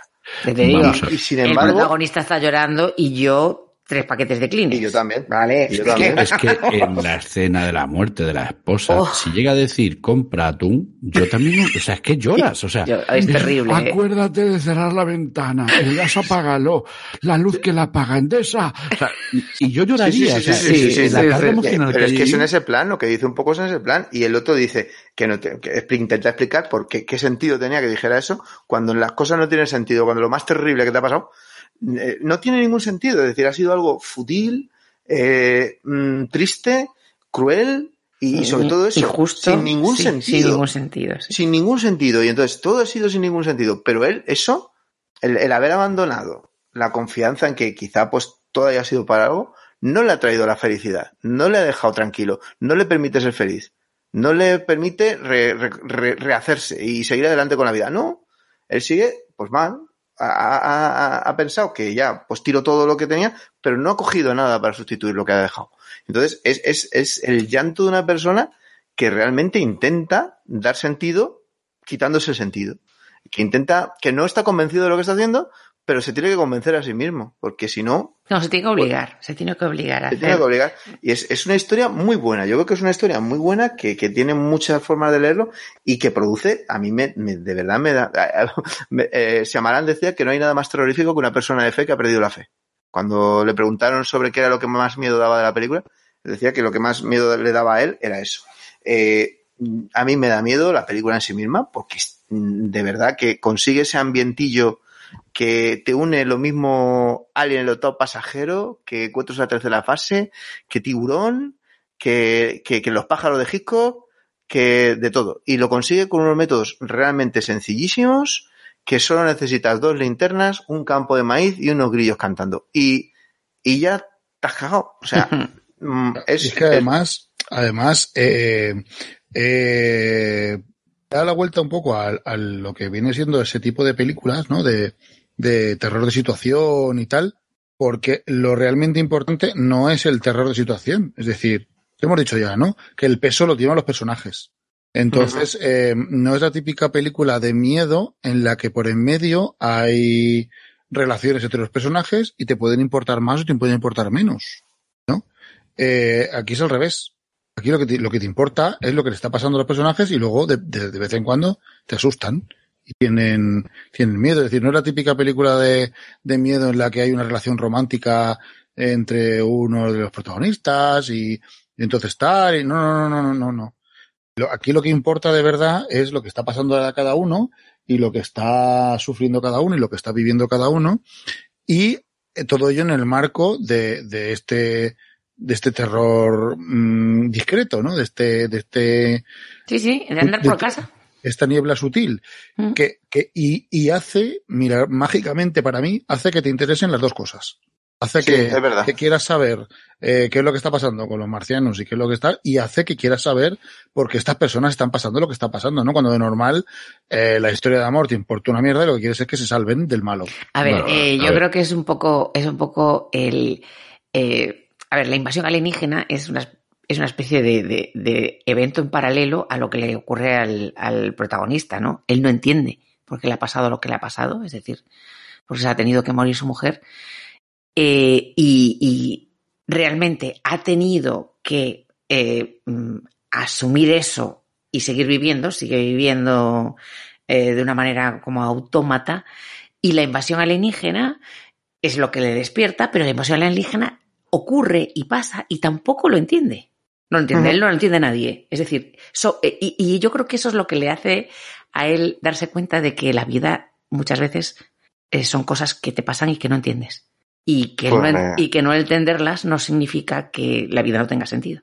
Sí, pues, Pues- pues. Sí, no, dice. No, no, que yo estaba loco porque se llevaran a la niña. Ahí. Que me cayó mal, tío, lo siento. O sea, hay a veces que un personaje y este tío me cago en la niña. Pero ese momento que se acerca a la niña y dice, hay un monstruo en la ventana, ¿puedo beber agua? Sí. Y dices, y dice, venga, que no hay monstruo en la ventana. Y hay un monstruo en la ventana. O sea, es, es que... y la niña con toda la tranquilidad del mundo. O sea, ¿Ves, cómo, ves cómo es para que se la lleven? no, yo, yo qué sé, a mí, a mí es un personaje que, que me parece tiene yo, me encanta, pero... A ver, a bueno mí me que es. encantaba, a partir de los gorros de... De, De, pa- de papel de sí, sí, de sí, sí, ya sí. mm, dije, esta familia es como si fuera mía. La entiendo, la entiendo. Es que Pues- pasaron por todas las etapas de terror y buscar soluciones al terror. Ya te digo. O sea, Y- de- y a- desde el a- a arma. mí- con- A mí me aterra, me aterra una barbaridad. Esa película me, vamos, me copa. tremenda, tremenda. Porque ya te digo que con, con otras cosas, pues me voy a asustar más, me voy a asustar menos. Sí, vas a pegar saltitos. Eh, sí, me van a dar, me van a dar un sustito, porque, bueno, aquí ahora mismo, pues mira, se acaba de colar una escolopendra larga como mi brazo por debajo de la mesa del, del comedor. ¡Qué de bien! pasado arrastrándose. Y esa escolopendra, pues tiene que tener unas forcípulas de estas que meten veneno, mm, chulas. Ahora lo tendré que sacar, ¿no? Pues ve, ah, me ha asustado. Y esta, y este bicho no ha, no ha estudiado nada de arte eh, dramático, ni, ni, ni ha, ni ha hecho un curso de, de, de, redacción de guiones, ni tampoco tiene un- un- una carrera en dirección artística, ni nada. O sea, es un bicho, ha aparecido de repente, lo acabo de ver ahora, me he sobresaltado. Eso lo puede hacer cualquiera. Cualquiera. No necesita ni tener una máscara de Scream y un cuchillo en la mano, no necesita tener efectos especiales de la nariz, te pueden dar un susto saliéndote tu sobrina de detrás de una puerta diciendo ¡bu! te puede dar un susto. No pasa nada, es normal, eso está bien. Eh, vale. Pero a mí ese, ese terror no me gusta. Este terror, el, que de verdad te hace estar en tensión, no porque te vas a llevar un susto, sino porque es que lo que está pasando es, terrible, es terrorífico.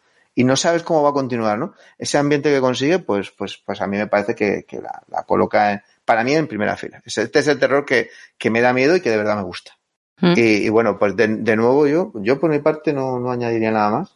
Salvo eso, salvo agradecer a la gente de Van del Verdugo, a Cinéfilo, a Juez Dredd, a Iván, a, a, a, a- a toda la, la peña esta que, que, que me estuvo recomendando, a, Goyo.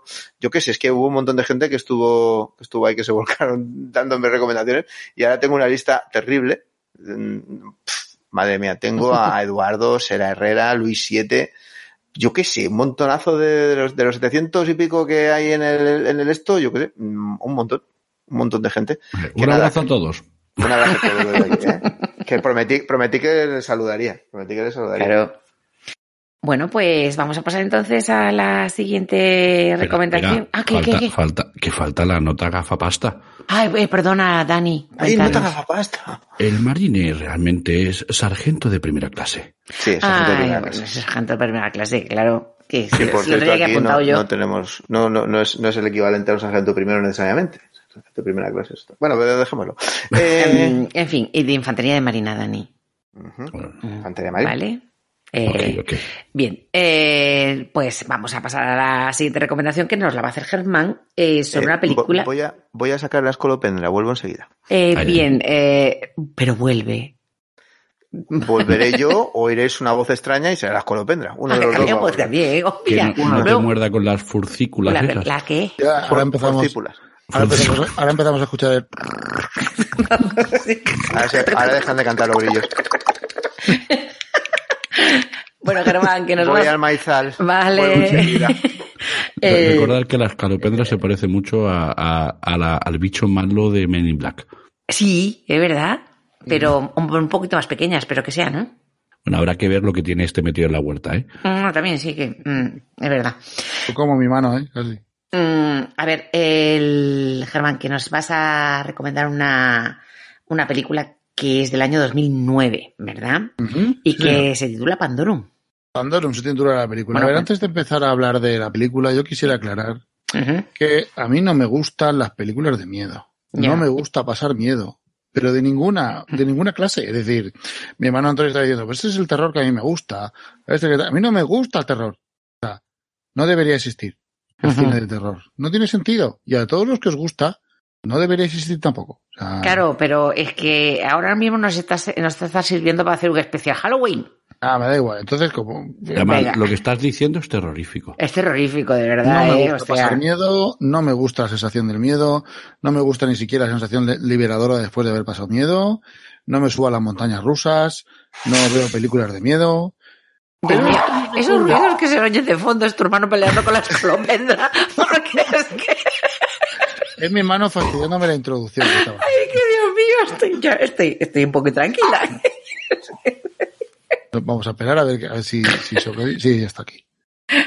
¿No? ¿Está? ¿No está? No, no, no vine cantando. A ver, lo mismo está convulsionando por ahí ahora. Antonio, has matado a los... No, matado uno que no, no- nunca mata a los bichos. pero- Va- vamos poniendo la banda sonora de Pandorum.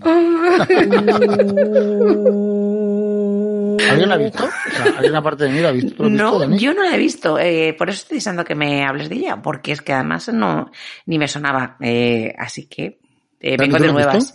visto? Pues claro, y varias veces. Ah, mira, qué bien. O sea, me parece, o sea, mm, has cogido una película que chapó. Vale, es que, es que ahí es donde voy. Estaba diciendo que no me gusta el miedo, no me gusta pasar miedo, no me gusta el cine del miedo, las cosas que dan miedo, odio que me den sustos. Pero esto me recuerda a lo mismo que dice mi hija mayor cuando dice que no le gusta el queso. Que no le gusta el queso, no le gusta el olor a queso, no le gusta nada que lleve queso, pero hay excepciones. El queso de la pizza sí, el queso rallado también, el queso fresco también. Pero si le preguntas así en general te dirá que no le gusta el queso. Si me preguntas a mí te diré que no me gustan las películas de miedo, no me gusta pasar miedo, como bien he dicho antes. ¿Qué pasa? Que a veces, a veces, hay películas y hay mm, cosas pues, que, que sí, que puedo soportar. Eres ¿Puedo ver? Antonio, perdón, eres Antonio la escolopendra. Ay, 20 centímetros de bicho, Dios mío. Dios no. mío, ¿qué dices? No He visto películas pornos menos problemáticas. Pero mira, o sea, Yo no, yo no he visto películas porno. Que si no, no lo suelto. sí, sí, no te quedas tranquilo. Cuando, cuando oí lo de los centímetros, enseguida pensé en ti, te la vas a soltar. Gracias. Por alguna razón en especial. Tercera vez que me jodéis la introducción, cabrones. Lo siento. Lo siento. ¿Cuántas veces? escolopendra. Pero vamos a ver, pero hubo una nego- ahora que estoy en Eso, tengo- echarle la bueno, culpa a la escolopendra. eh, ¿Hubo negociación o fue un de tú a tú o, o aceptó salir de, de casa? Eh, bueno, a ver, he, he conseguido convencerle de que no se revolviera demasiado, pero no, no ha habido que sacarla, ha habido que sacarla. Vale, vale. negoci- negociaciones agresivas con sable láser, como dicen aquí. Vale, vale. No, no, sin, sin, sin demasiada agresividad. Llevamos el Con- megáfono. Con escoba láser. Llegamos el megáfono. Abriste, haber- abriste una línea de comunicación directa. Para el próximo día tengo que intentarlo. Vale. Bueno, que ya está solucionado, ¿no? Sí, sí, sí, ya, ya hemos, a ver, hemos, hemos dejado espacio para los grillos. Es que, es que Ah, cuando nos ponemos eh, de terror, tenemos. Es que nos entran los monstruos en casa, señores. Sí, señor. Eh, Germán, perdona. Puedes continuar. Pues eso. Que aunque no me gusta la película de miedo, igual que a mi hija mayor no le gusta el queso, también tiene excepciones que dice que el queso de la pizza sí que le gusta. Y hay algunas películas que he acabado, que he acabado viendo sin saber que eran de miedo y me han acabado gustando. Hay otras que no. Estáis hablando con una persona que se fue al cine a ver la de El Bosque de Shyamalan sin saber que era de miedo y la acabé de ver porque había pagado la entrada, pero la, la acabé de, la, ve- la vi de pie dando vueltas por el pasillo. No me lo puedo creer. Sí, sí, sí. en Bueno, da, cine, mucho, no- da muy mal Ostras. rollo esa peli, No, ¿eh? podía estar sentado. no no eres pequeñito, o sea, mm, No, no, no, no, no, dando vueltas por el pasillo de la rampita de entrada que hay a los cines, yo me bajé ahí a verla. Porque no podía mía. estar sentado, no podía, no podía, es que no puedo, es que lo paso mal. Me hubiera puesto a gritar ahí el histérico que se lo lleve. Por eso me puse en la rampita esa, para que no me viera nadie. Pero bueno, en fin, el caso es que esta Pandorum llegó a mis ojos de manera casi accidental, eh, haciendo zapping una noche, eh, la estaban haciendo en la tele, no sé si eran, eh, no sé si eran, fue en Canal Plus o en una cosa de esas, no sé, que el caso es que la acabé viendo. Y me enganchó la forma que tenía de, de empezar y la vi, ¿vale? Y al final me acabó gustando. Es una película de 2009 dirigida por Christian Albart. No se debe pronunciar así porque este señor es, alemán, es de Frankfurt. Entonces, mm, no, será Christian Albart, será- se, se pronunciará de otra manera. Pero según he podido investigar, no ha tenido películas así que fuera de Alemania hayan sido excesivamente famosas. Todas las que ha hecho son alemanas. Entonces, no sé qué más deciros de este. Pero alemanas en plan amor en Oslo y esas cosas. No, no, no, no, no, no, de, de, de crímenes, de bandas. Hay una que se llama, la de Dogs of Berlin es suya. Ah, Y luego tiene otra que se llama Solborn o algo así, que, va- que se estrenó en 2020. Y fíjate tú, es de un virus mortal que va matando gente. no se podía saber. haci- Haciéndolo no. y tal. No se podía saber, ¿no? Una cosa así muy de intriga y muy de conspiraciones y tal. Pero bueno, esta película que nos ocupa, Pandorum, de 2019, de 2009, perdón, está eh, dirigida por Kristen Alvar y protagonizada por Dennis Quaid y Ben Foster. Eh, Dennis Quaid es bien. Dennis Quaid y Ben, y Ben Foster no es mal del todo. es, es, es regulín, regulinchis, como dicen por ahí. ¿Vale? Es una película de ciencia ficción y con sus tintes de terror, porque está ambientada, la película está ambientada en el año 2174. Año más, año enfrentamos- menos. Eh, sí, llámame, igual es diciembre, no sé, diciembre, febrero. Eh, estamos nos ambientan en una, nos enfrentamos a una super- superpoblación de la Tierra. Las reservas de agua y los recursos pues ya em, escasean y tal. Y eh, está, eh, hay mucha contaminación, no se puede casi vivir.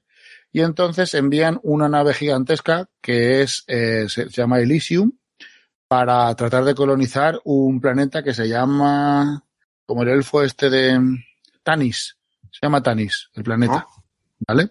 Eh, es un planeta, pues lo, lo típico que salen todas estas películas de cosas colonizadoras que se quieren ir a Alpha Centauri, pues estos se quieren ir a Tanis, ¿vale?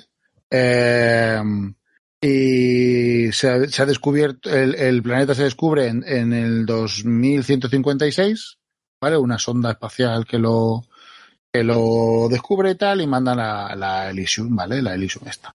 Vale, como el viaje va a durar un, montonazo de, de, años, ¿vale? Que son como 120 años o 120 y pico años lo que dura el, el, viaje, pues la nave esta la llenan de eh, embriones y, semillas y tal para que se puedan plantar eh, cosas allí conforme se llega a Tanis, ¿vale?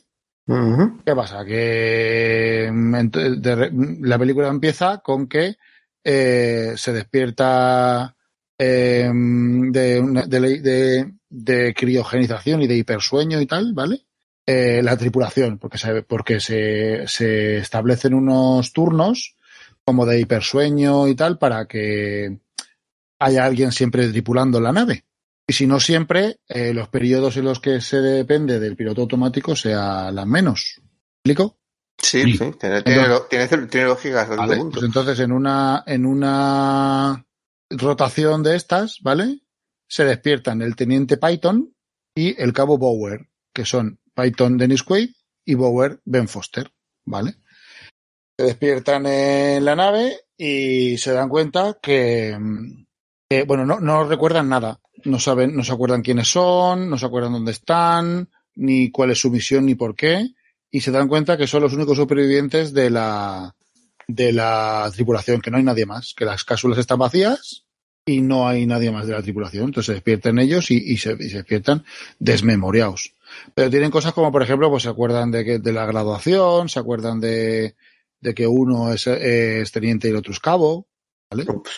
Entonces, pues, pues, eh, con ese plantel, están ellos ahí medio atontados, se dan cuenta que hay una alarma, que los ha despertado una alarma, porque el reactor nuclear de la nave está fallando.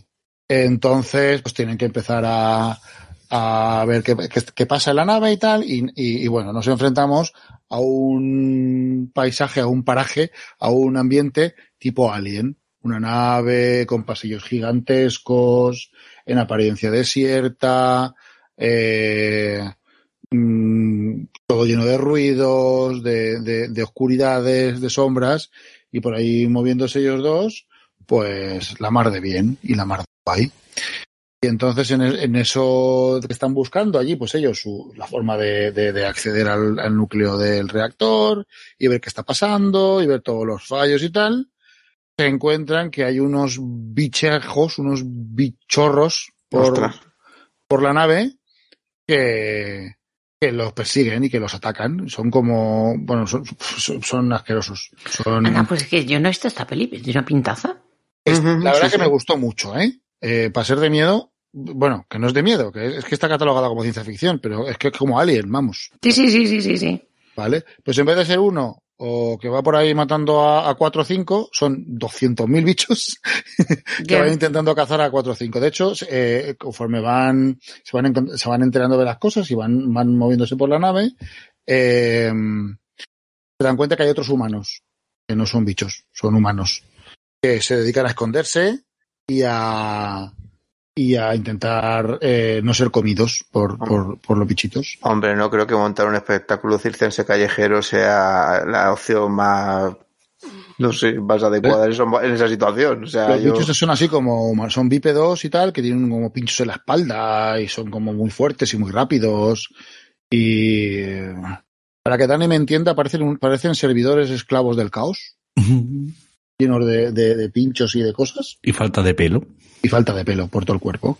Adiós. Entonces, te, pues eso, y, y, la película se desarrolla entre que quieren saber qué ha pasado, quieren recobrar la memoria, quieren que el ordenador vuelva a funcionar bien, que no explote la nave en mil pedazos y encima sobrevivir.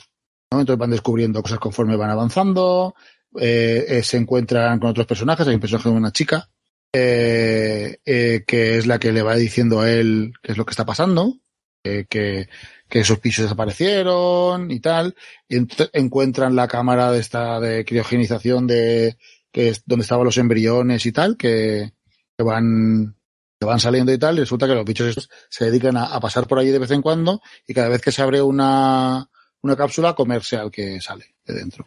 Todo muy guay. Todo muy Ya, sí, y muy nutritivo. Se van encontrando con otros personajes, eh, y van descubriendo porque resulta que no todo es lo que parece, que hay un, un algo que no encaja, algo que no, que no acaba de, de ser, de, de, de- dentro de lo normal que puede ser que haya bichos dentro de una nave espacial, Que ya, ya. que ya lo suyo es como que que, se metan como aquí que en mi casa no tiene nada raro, pero. Es, como que algo no encaja, ¿no? Como, y entonces, conforme va pasando el tiempo, se van suscitando cierto tipo de preguntas y es lo que va haciendo bastante interesante la trama, porque no es solamente eh, correr, esconderse e intentar salvar la vida, es eh, van intentando también descubrir por qué han pasado determinadas cosas que van encontrándose a lo largo de la nave, de- del viaje por la nave, y por qué hay eh, gente que se comporta de determinada manera, ¿no? Porque se van encontrando otros supervivientes, eh, se van encontrando como, como detalles de, de sucesos y de cosas que no, que, que son bastante inconexos.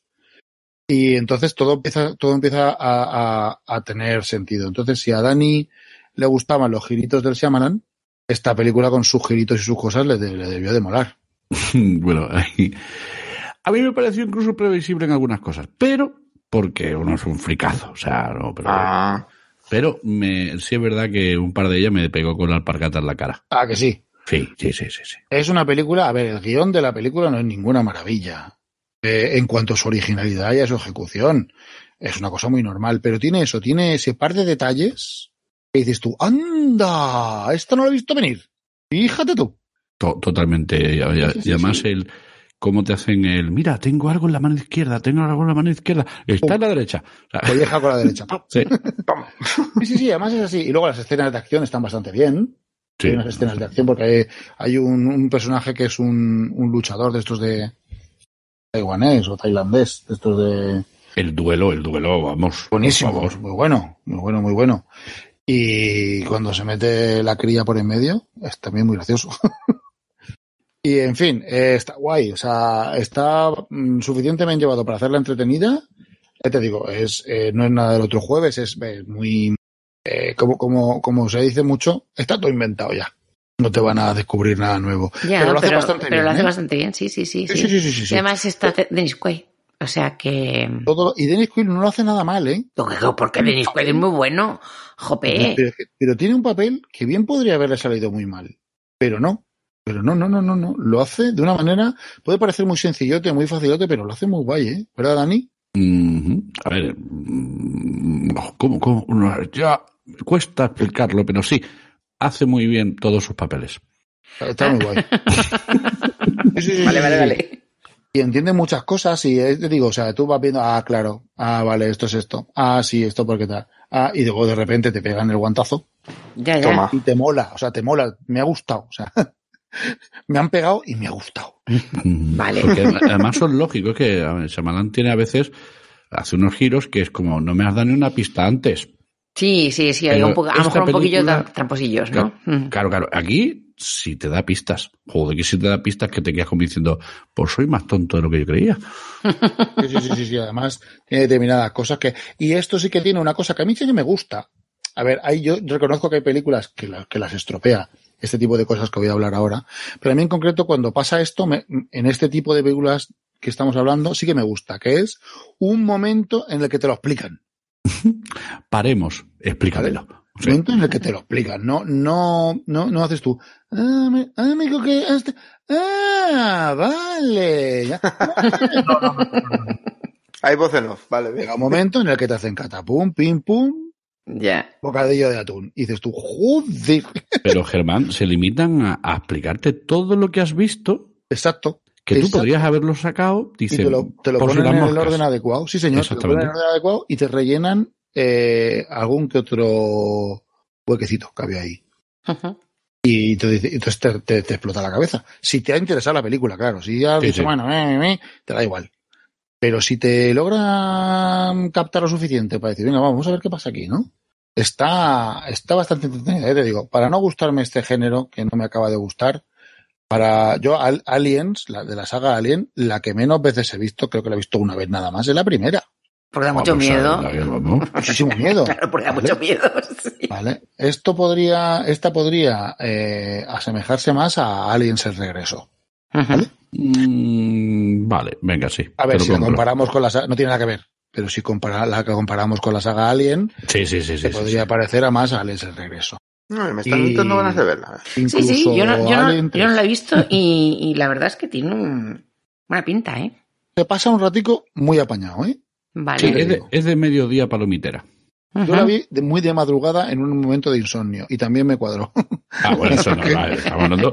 yo Digo, yo lo pongo en temática, ¿no? Es decir, mediodía de este de. Pero esta es para verla por la noche, pero que si te la ponen en. Por no decir un canal que suele poner películas alemanas de vez en cuando, ¿sabes? Digo, Sí. Hmm. y te De la ponen. amor, de amor en Oslo. De amor y Oslo. Sí. sí, O, o básicamente. Alerta Cobra. Yo, lo único pega que le pongo es el final. ¿Eh? Yo lo hubiera hecho más dramático. Ah, porque tú eres un cenizo. Te Oh, no, claro, tú, quieres, claro. tú quieres ver el Vale, mundo pero sin spoilers que no la he visto. Bueno, no, no he hecho ningún spoiler. o sea, Vale, eh, pero, lo dejo porque- pero se, te le- se te ven las ganas, Dani. Uy, sí, no ha parado de hacer spoilers. Sí, Hombre, bueno, pero hombre. empezaste tú, spoiler, claro, claro. empezado- He empezado yo y luego has hecho tus spoilers en todas. Y En luego todas. tú unas colopendras. Y- Pues, pues no explica lo que es el Pandorum. Es, es, A es, es- es el bollo ese grande sí, italiano, ¿no? italiano, que se toma en Navidad. Eso. Eso, justo, quedaros con eso y ver la película pensando que es eso. Bien. Eso es, lo habéis adivinado. Oh, qué listos sois. Ay, Dios mío. vale, eh, muy bien. Eh, la factura técnica es bastante interesante. Eh, mm, está hecha, yo creo que con poquitos medios, pero no es cutre. No, No, acaba no, siendo no, cutre. Roza, roza el límite de bajo presupuesto, pero por arriba. Entonces, bien, es bien, no se deja ver bastante bien. No, no hay, no hay mucho efecto digital, de hecho creo que nada. Y está, eh, te digo, el, el ritmo suficientemente bueno y, y es una película muy decente. Es un 7 bastante grande. Bueno, pues 7 sobre 10, yo creo, Ya en es cuanto una- a eso. ya es una buena puntuación, es una, es una buena consideración. Sí, es, es un poquito más de, lo- más de la media. O sea, no, bien, no, no, está guay, está, está chula. Bueno, No sé qué Pues- más contaros de esta peli. nada, pues que, que queda la, la recomendación hecha y, y vamos a pasar a la última de las de las recomendaciones de la noche que nos las va a hacer eh, Bonhammer de una película del 2011, ¿verdad? Que se llama como una misión espacial, pero que resulta en algo un poco extraño, ¿no, Bon? Apolo 18, estamos, vamos a hablar. Apolo 18. Mm, Todo el mundo sabe que se No me salen las cuentas, no salen No las me cuentas. salen las cuentas, justo. Justo. Ahí, ahí aprovecho para hacer la gracia a los, los responsables de esta, de esta película, que se supone es del género eh, metraje encontrado. hmm, Ya sabéis de este sí, tipo la de- bruja, la bruja de Blair, ¿no? Correcto. Que luego te lo... Bueno, es evidente, quitando a ciertos grupos de... de... gente, joder, que se lo cree todo, no me sale ahora la palabra, de crédulos, quitando a cierto sector de crédulos, hombre, evidentemente todos sabemos que la última misión Apolo fue la, la 17 en el 72. Ujú. Pues eh, esta película, utilizando ese, ese metraje, pues nos, nos narra la, el supuesto de que eh, hubo otra misión más de otra misión más, la misión de Apolo 18, lanzada en el 74 y, Y nadie se dio cuenta. y patrocinada por, por el. Departamento de Defensa, no por la NASA, con el objetivo de instalar unos sistemas de vigilancia para, bueno, para visitar, para vigilar, perdón, para vigilar al, a los rusos. Esta película, pues, juega con, con esa ficción de, de dar un motivo de por qué separaron las, Las los viajes a la las Luna. misiones Apolo, ¿no? Sí. Ujú. Que bueno, que como todos sabemos, simplemente fue que ya hemos estado, solo hay piedras, ¿para qué ir? ¿Para qué seguir yendo? Nos Que hemos gastado una- el costó un 10% del presupuesto del país durante una década. Sí. Y ya hemos ido tantas veces, le hemos traído siempre las mismas piedras, siempre tal. Luego lavar los trajes es un rollo, sí, es verdad. Sí, luego se aburrían con tanta piedra. Claro. Hay una historia muy graciosa sobre eso, pero no es el momento. A ver, que, que fuimos a la luna no porque sea fácil, sino porque es muy difícil. Os recuerdo. Es verdad, es verdad, es verdad. Bueno, bon, eh, mm, sigue Me con ponéis- esta... me con pone- eh, Me ponéis en la tesitura de si hacer algún spoiler o no. Eh, No me porque digas es que que todo lo que hemos muere. hablando hace un momento y el que haya visto la película estará pensando si ya está contada la película con... Da igual, eh, eh, Dani lo va a hacer igual. No, no, no, no, mira que la he visto varias veces, pero no, Pues- no, estoy callado, ¿eh? Bien, pues eh, la película, pues, eh, eh, pues, perdón. Pues, eh, claro, en, en la Luna, pues los dos astronautas del módulo lunar se encuentran, eh, pasan la primera noche eh, escuchando ruidos en sus aparatos de comunicaciones, que más que interferencias parecen lamentos de, de almas en pena, que es el recurso para darte mal rollito. Y al siguiente día se encuentran con un módulo soviético, un, un módulo soviético, y encuentran el cadáver del, del cosmonauta. Ostras. Con lo cual ya empiezan ahí a desarrollar, ya si no tenía suficiente con los con las interferencias, con, con esos lamentos, pues ya empiezas a tener mal rollo de, de que hay algo en la luna. Y, y la película, pues ya el la, la segunda parte de, de- la película, pues ya indaga en qué es, digamos, lo que, lo que ha acabado con la vida del cosmonauta, lo que causa interferencia y lo que amenaza la vida de, de nuestros protagonistas. Y que es el motivo, además, de por qué no hemos ido a la luna.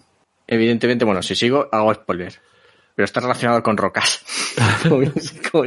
Oh, espera, Antonio, hay una escena muy buena que es el, no sé si conocéis el relato más corto de, de terror del mundo, ese de eh, solo quedaba yo en el mundo y alguien llamó a la puerta. Pues, pues lo hacen perfectamente que están ahí buscando rocas, o no voy a decir, están buscando cositas, y de repente dice, oye, ¿y esta huella que hay aquí? Ostras. Que no es mía. Porque Eso, eso ¿cuántas es un momento Robinson Crusoe, ¿no? Claro, claro, como, ¿qué cojones? Eso, esa es muy buena. O sea, ese, el cómo descubrir de no estamos solos, a mí me Jolín. encantó. Su- su- Suena, suena atrayente, suena atrayente. Sí, hombre, a mí la película, la verdad es que mm, para mí funciona a medias. Me gusta ese concepto, ¿no? De, de la ficción histórica de, de dar un motivo, aunque sea entremos ya en el, en el ámbito de la ciencia ficción. Y también hay que admitir que para el escueto presupuesto de 5 millones, que bueno, aquí es un pastizal, pero en Hollywood es calderilla, eh, los efectos y la recreación de la luna están bastante bien conseguidos. Mm. Eh, la gente está, está buscando y tal, y la gente que le, le encanta este mundillo, pues muchos coinciden en que, que han representado pues desde los módulos lunares, incluso el módulo lunar soviético, que, que bueno, al final lo, lo cancelaron, lo- la Unión Soviética canceló su programa de llegar a la Luna, hasta la recreación de, de la, de la misma Luna, valga la redundancia. Sí, sí, sí. O sea, aplicando, bueno, sí. hombre, también es verdad que, que se ayudan de que con ese con ese objetivo de que sea falso metraje, pues todo lo que es el grano de la película, todo, pues claro, es- no percibes eh, pues el, el cartón, por así decirlo, de- del decorado. ya, ya, ya, ya, ya, ya, claro, claro, claro. Pero vamos, mm, pero es, ese, digamos, para mí es la gracia, porque la película, como os he comentado, para mí es como un quiero y no puedo. No sé si, si son las actuaciones o si, si es simplemente que a lo mejor el, el intentar que sea falso documental y con un presupuesto modesto a lo mejor le lastra para el desarrollo de los personajes y de la, y de la escenografía. O sea, eh, tiene lo, lo malo de lo que son falsos documentales y tal. Este es un poco mezclado, es decir, tiene eh, mezcla de como metraje y algún, alguna que otra toma general que no, no está como el documental. Pero como todos los falsos documentales, el problema tiene el movimiento. Madre mía. Los meneos a mí los falsos documentales me mata. Ya, porque la, es como cámara, la cámara al hombro, mucha vibración de encuadre y para dar la sensación de que, ven, coge, filma esto, ¿no? Y tal, de, de agobio y tal.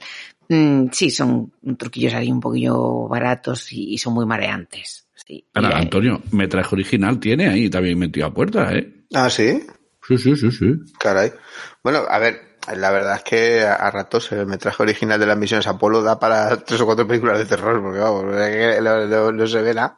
Está fatal. no se ve nada. Dices, es que de sí, dices, pues, se podrían haber llevado otra, otra cosa para rodar ahí arriba, pero claro, por las limitaciones que tenía, tanto la tecnología de la época como el hecho de que no te puedes meter dentro de muchas cosas, pues, pues hay algunas imágenes que, que son así un poco que, que luego, claro, dan, dan pie a múltiples interpretaciones de eso es que porque salió no sé qué y tal.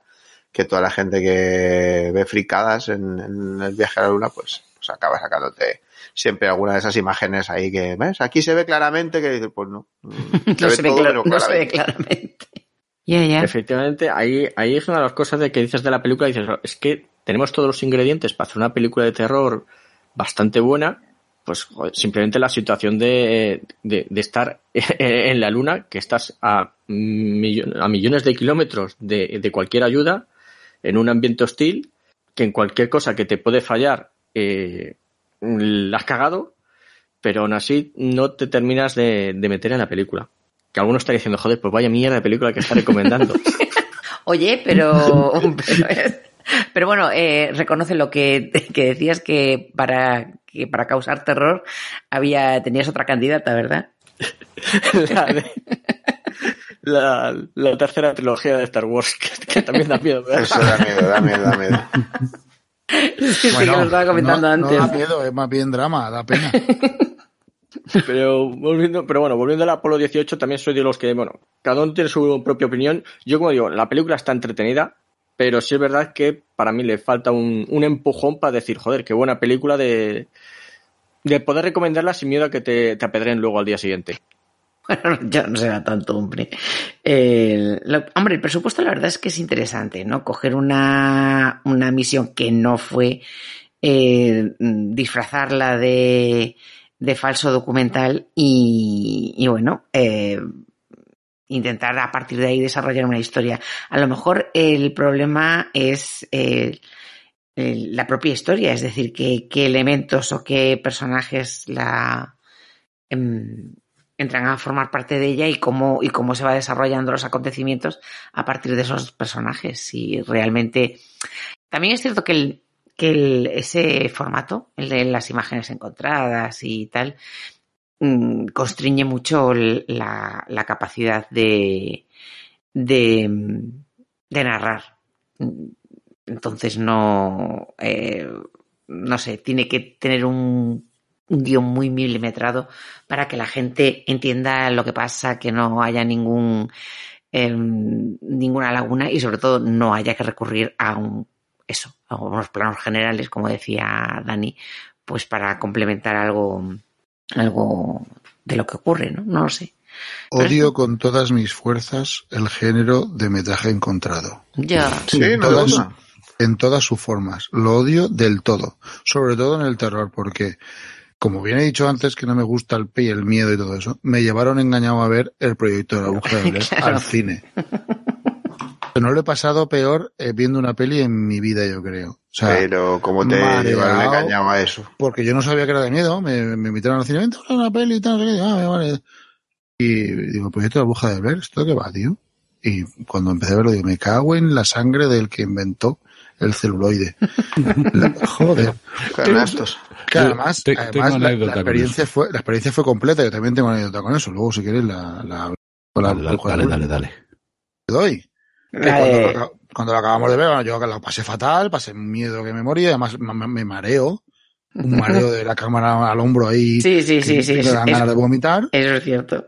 Pues yo, yo, por aquel entonces estaba en Valencia y la casa donde yo vivía era un, o sea, estaba reformado, pero era un antiguo convento eh, en medio de la ciudad de Valencia, pero era un antiguo convento con su claustro. Y para yo pasar a mi casa tenía que entrar por una, una, puerta, una puerta de la calle, pero esa puerta daba a un claustro de convento. Y yo te, luego tenía que atravesar el claustro y llegar a donde, a la, a la puertecita de, que llevaba al ascensor. Pero es que esa puertecita comunicaba con, un, con el colegio que había pegado al lado. Entonces, el ascensor estaba en el hueco de la escalera de todas las escaleras de un colegio. Pues imaginaros eso por la noche. Cuando yo llegué a las doce y media, una de la madrugada, después de haber visto el, pro- el proyecto de la, de la bruja de Blair en la sesión de las 10. Vamos, yo creo que batí el récord de velocidad de Carl Lewis y de Usain Bolt Yo, y de yo todos juntos. A mí es que no me asustó el proyecto de la bruja de Blair. No. Pues yo estaba cagado. Y luego Eh, aparte... pero, pero en ningún llegó- momento, o sea, es que al final eh, yo llegó, llegó más o menos por la mitad de la película, no tenía muy claro qué era lo que estaba viendo. Me recordaba a las tonterías que hacíamos con las primeras videocámaras cuando nos poníamos a hacer el chorra. Pues yo estaba acojonadito vivo. Y no tú, me- conforme, conforme llego al, al paso del claustro, todo oscuro ahí con sus sombras y su cosa, llego al, al pasadizo que me lleva al, Es que eso es muy impresionante, al, realmente. al ascensor. Y claro, en el ascensor mirabas para arriba y son cinco, cinco plantas para arriba de escaleras de colegio. Y le doy al ascensor, porque yo vivía en el piso de arriba, encima, encima del colegio. Y es un, un ascensor antiguo que el motor hacía clan, clan, clan, clan, clan, clan, clan, clan, clan, clan, clan, cuando iba bajando yo. Me cago en la leche.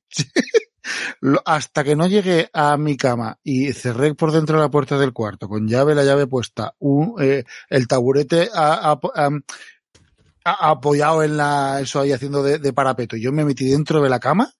Debajo Caray, de no todas las bajaron. capas de sábanas y mantas. Madre de Dios, no me bajaron las pulsaciones, no me puse ni el pijama. Mira este, mira este debajo de la cama. No, no, no, no. Por si acaso. Imagínate que miro y hay algo. Ya vamos, ya está, ya, ya flipamos. Ya mira, si tiene que ser, que sea. Qué mal me metí. Vamos, qué mal lo pasé. Además, mi habitación no era la primera del pasillo de las habitaciones como me entrabas. Ya, ya, ya, que eso hubiera Era- sido un era- refugio Era la, rápido. octava, era la octava a la novena. O sea, Encima. Todo para triunfar. Todo, todo. todo. Ay, Dios. Madre mía. A mí me parece algo, parecido. Una noche de farra ahí en el club, precisamente ya en capítulos anteriores conocen más o menos el club. Sí. Eh. Tiene un baño comunal en varios locales, eh, de, vamos, locales, son locales de negocio y tal. Claro, por la noche aquello está vacío y con un baño que tiene el típico fluorescente que se enciende y se apaga y cosas así. Sí. Y, es Y que además hace el, el ruidito ese de chin. Exactamente, que, que ya no venden fluorescentes, pero ese sigue aguantando ahí como un señor. Pero si fuera LED, pues no pasaría nada. Eso de estar orinando ahí, había visto ya la bruja de Blair, pero hacía años. Pero cuando me giro y veo a un socio que el tío es enorme, es como si se hubiera que- comido a dos germanes, ¿sabes? Te digo, estaba apoyado contra una esquina de pie y dormido, con una tajada de mil pares de cojones. Vamos, yo es que fui, es que no lo pienso ni de tocar, porque si este está aquí, la bruja viene a por mí. La, la- bueno, no sé, quizá mm, quizá dramatizáis un poquito. y- Bueno, está, está guay, tiene que ser, tiene que ser guay ver una película de miedo con vosotros, porque Sí, sí. Ah, bueno, Pero hay una cosita, esto es de, de- de- dato, esto, fricazo a más no poder. Creo que Jiménez del Oso, el Fernando, el doctor Fernando Jiménez del Oso, hace una, pero pasada de años, eh, también soltó un falso documental o una cosa así, que no sé si era Alternativa 3, o sea, no tengo un recuerdo claro. Alternativa 3 creo que era el de Marte. Eh, y era mm, unas imágenes de cómo en el aterrizaje de la Luna había, se veía todo alrededor y esto sale en la película y me, me- a mí me, me recordó eso. Eso me lo. Estamos hablando cuando yo no tenía barba. Así que hacerse una idea. si queréis documentales así en plan cachondeo sobre el tema de Alternativa estos, 3 era. pirámides murcianas. Os recomiendo pirámides Ay, en murcianas. Netflix, que que es- está en Netflix. Grandísimo. Está- est- estaba en Amazon la última vez que lo vi, pero si está Ay, en en Netflix, pues Amazon. Ah, fantástico. no. y, y- y es, y es maravilloso. Es un, es, es lo- el- yo lo recomiendo porque además es que, o sea, no puedes parar de reír. La he visto, no- la he visto, la he visto. Es maravilloso. Es, es tan, es tan, es tan grande, es algo tan maravilloso que no tengo palabras. Y, Y, y lo peor de todo es que está basado en hechos reales. De, reales de lo que dice la gente. exacto, o sea, ¿Puedes sí, creer claro. que me salían recomendaciones de ver después de ver Apolo 18?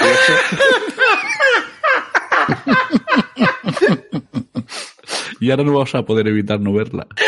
Exacto, ya- Me encanta. a ver. Pirámides Es- murcianas Pirámides en la luna. murcianas. Ay, yo qué sé, es que... Es maravilloso, es maravilloso. Bueno, estupendo. pero estábamos con, Con el Apolo 18, eh, ¿algo más que, que quieras decir sobre la película, Bon? Pues poco más que añadir, su, porque el staff técnico, pues, del, desgraciadamente para ellos, pues, actores y directores que, que no, no, no te van a sonar. Si, si quieres dudar de su talento, de su profesionalidad, pues evidentemente no son actores como, puedo decir, no sé, Dennis Quaid o Simon Alan o, vamos, Ya. que dices, coño, he visto una película de este. ¿sabes? Sí. Así que, no, no, lamentando mucho, no me voy a parar a, Vale. a comentarlo. Eh, pero de todas maneras, mm, tengo curiosidad, ¿eh? me ha picado la curiosidad por el. Ya habíamos hablado de. eh, de este de esta película cuando estábamos planificando los de astronautas y, y- y ya me había picado la curiosidad pero ahora sí al hablar un poco un poco de ella pues pues la verdad es que es que bueno mola y está está disponible en algún sitio Eh, sí, en, en Amazon en ahora Amazon. mismo. ah que por eso te Yo- salía la recomendación de pirámides murcianas Yo quería, yo quería decir eso. Decir, quería decir que Apolo 18 está disponible en Amazon eh, gratis. Con, con Amazon, pagas el Prime, con Amazon Prime Video la tienes. La invasión de los ultracuerpos, eh, Pandorum y, y la saga Cube también están disponibles en Amazon, pero en alquiler. en alquiler Mm. Ajá, Ah, vale. ya se Vale. pasó tiempo. Mm. La de los ultracuerpos puedes utilizar el tiempo de periodo de prueba para probar el canal MGM. Mm. ¿Vale? Pero vamos, eh, tienes que pagar. Si no quieres pagar, utilizas el periodo de prueba y ya está. Y la de señales está eh, disponible en Disney Plus. ¿No? Sí, Mira. porque además es que es de la factoría, curiosamente, es Tuchetone, quiero recordar. Mm, pues ese sí que no lo recuerdo, ¿ves? No, no recuerdo el- la, la productora, pero, pero mira, no sabía que En, estaba en en. Amazon, en Amazon está también, y quisiera recomendar, aprovechar para recomendar, eh, las señales mal. Señales La de, mal. la- la de Asylum. Eh, no. O sea, está un poco por debajo de Asylum. Ay, Dios mío. Sí, es una, es una que se llama Fighting the Sky. Fight. En inglés se llamó Fighting the Sky, aquí se ha llamado de, de varias formas. En, en, en, ay, en esta, en, ¿cómo se llama? En Amazon te lo ponía como, eh, como la- la- es que tuve la, el, el- cometí el error de verla. O sea, El error, que te va la marcha, Antonio. O sea. Invasión Alien, Invasión Alien se llama, pero es, es un, eh, eh, de- hay- como hay 30 que se llaman Invasión Alien, Claro. pues esta es una de las que se llama Invasión Alien.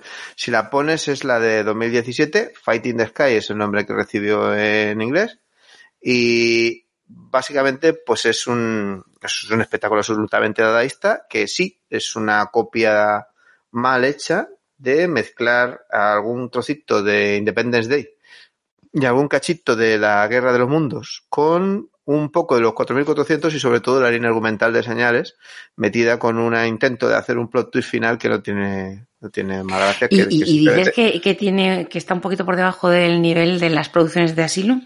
sí porque Dios Asylum, mío. cu- Asylum cuando se copia de algo Madre mía. se copia de la idea se copia de la idea y se copia de, de, de, de- del, de la de- del título Sí, sí, está. sí, claro, claro. Aquí claro. no, aquí, aquí hay escenas que literalmente son las mismas. O sea, aquí no, no usaron un escucha bebés, sino una especie de, de micrófonos direccionales. Aquí no, no hay una despensa, sino que es un armario. Aquí no hay un, no hay un cura, no, no- no hay un cura, hay una chica que se dedicaba a investigación paranormal que había perdido la fe en la investigación paranormal. Eh, Vaya, hombre. sí, Eso es cuestión sí, sí, eso es cuestión de fe, sí. te lo juro, Genial, eh, te lo juro. Eso es una Y- genialidad. Sí, sí, y bueno, los efectos, los efectos especiales son de, del, del Paint, que te viene con el Windows, ¿sabes? Pues por eso han hecho los efectos especiales. Pero, pero que sobre todo la lástima es eso, porque dices, a ver, no, no es que los actores actúan mal, que, que no actúan bien, pero no, no es, no es que, no es que la- el equipo que utilicen sea malo, que tampoco debe ser nada del otro mundo, y, pero que, no sé, podían haber hecho su propia película y les habría quedado mucho más, con lo que pasa con Asylum, que le echan un morro que te cagas, entonces ya lo, lo- lo- lo- te quedas flipando diciendo, guau, tío, ole tus, pues, pues este- esto no, esto se quedan así, y es una lástima porque ya digo que a ratos, pues, dices, hombre, son, no, no, no, no tendría por qué estar tan mal. Eh, Ya, pero que, Tenía- que- que- pero que en el fondo resulta terrorífica por, por el resultado, ¿no? A mí me da, me, me eso porque es que, es que además hay, hay un momento que, evidentemente, a ver, en algún momento tenían que sacar una alienígena, ¿no? Claro, claro. Y bueno, o sea, la verdad duele. Ya, ya. Bueno, Y no, pero en fin, yo no, no, no pierdo la ocasión de que, ya que está ahí, pues contemplarla. Creo que tiene en, en una calificación de, de, de esto del IMDB, está en, en 2,9 sobre 10. Eh, pero Ah, yo- oye, casi casi la misma, la misma, mm, nota que exterminadores. Pero, pero es que Exterminadores es una coña marinera y te, te Pero parte coño, de la risa era un peliculón.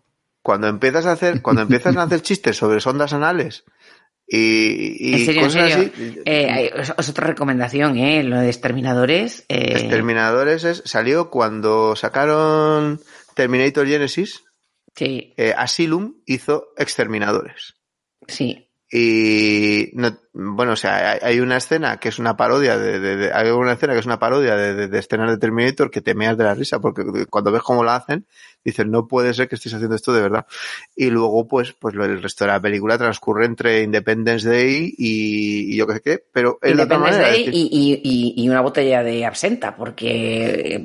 madre mía. una botella de absenta y además mm, de la mala sabes de la que han Sí, destilado de pero mal. Absenta de garrafa.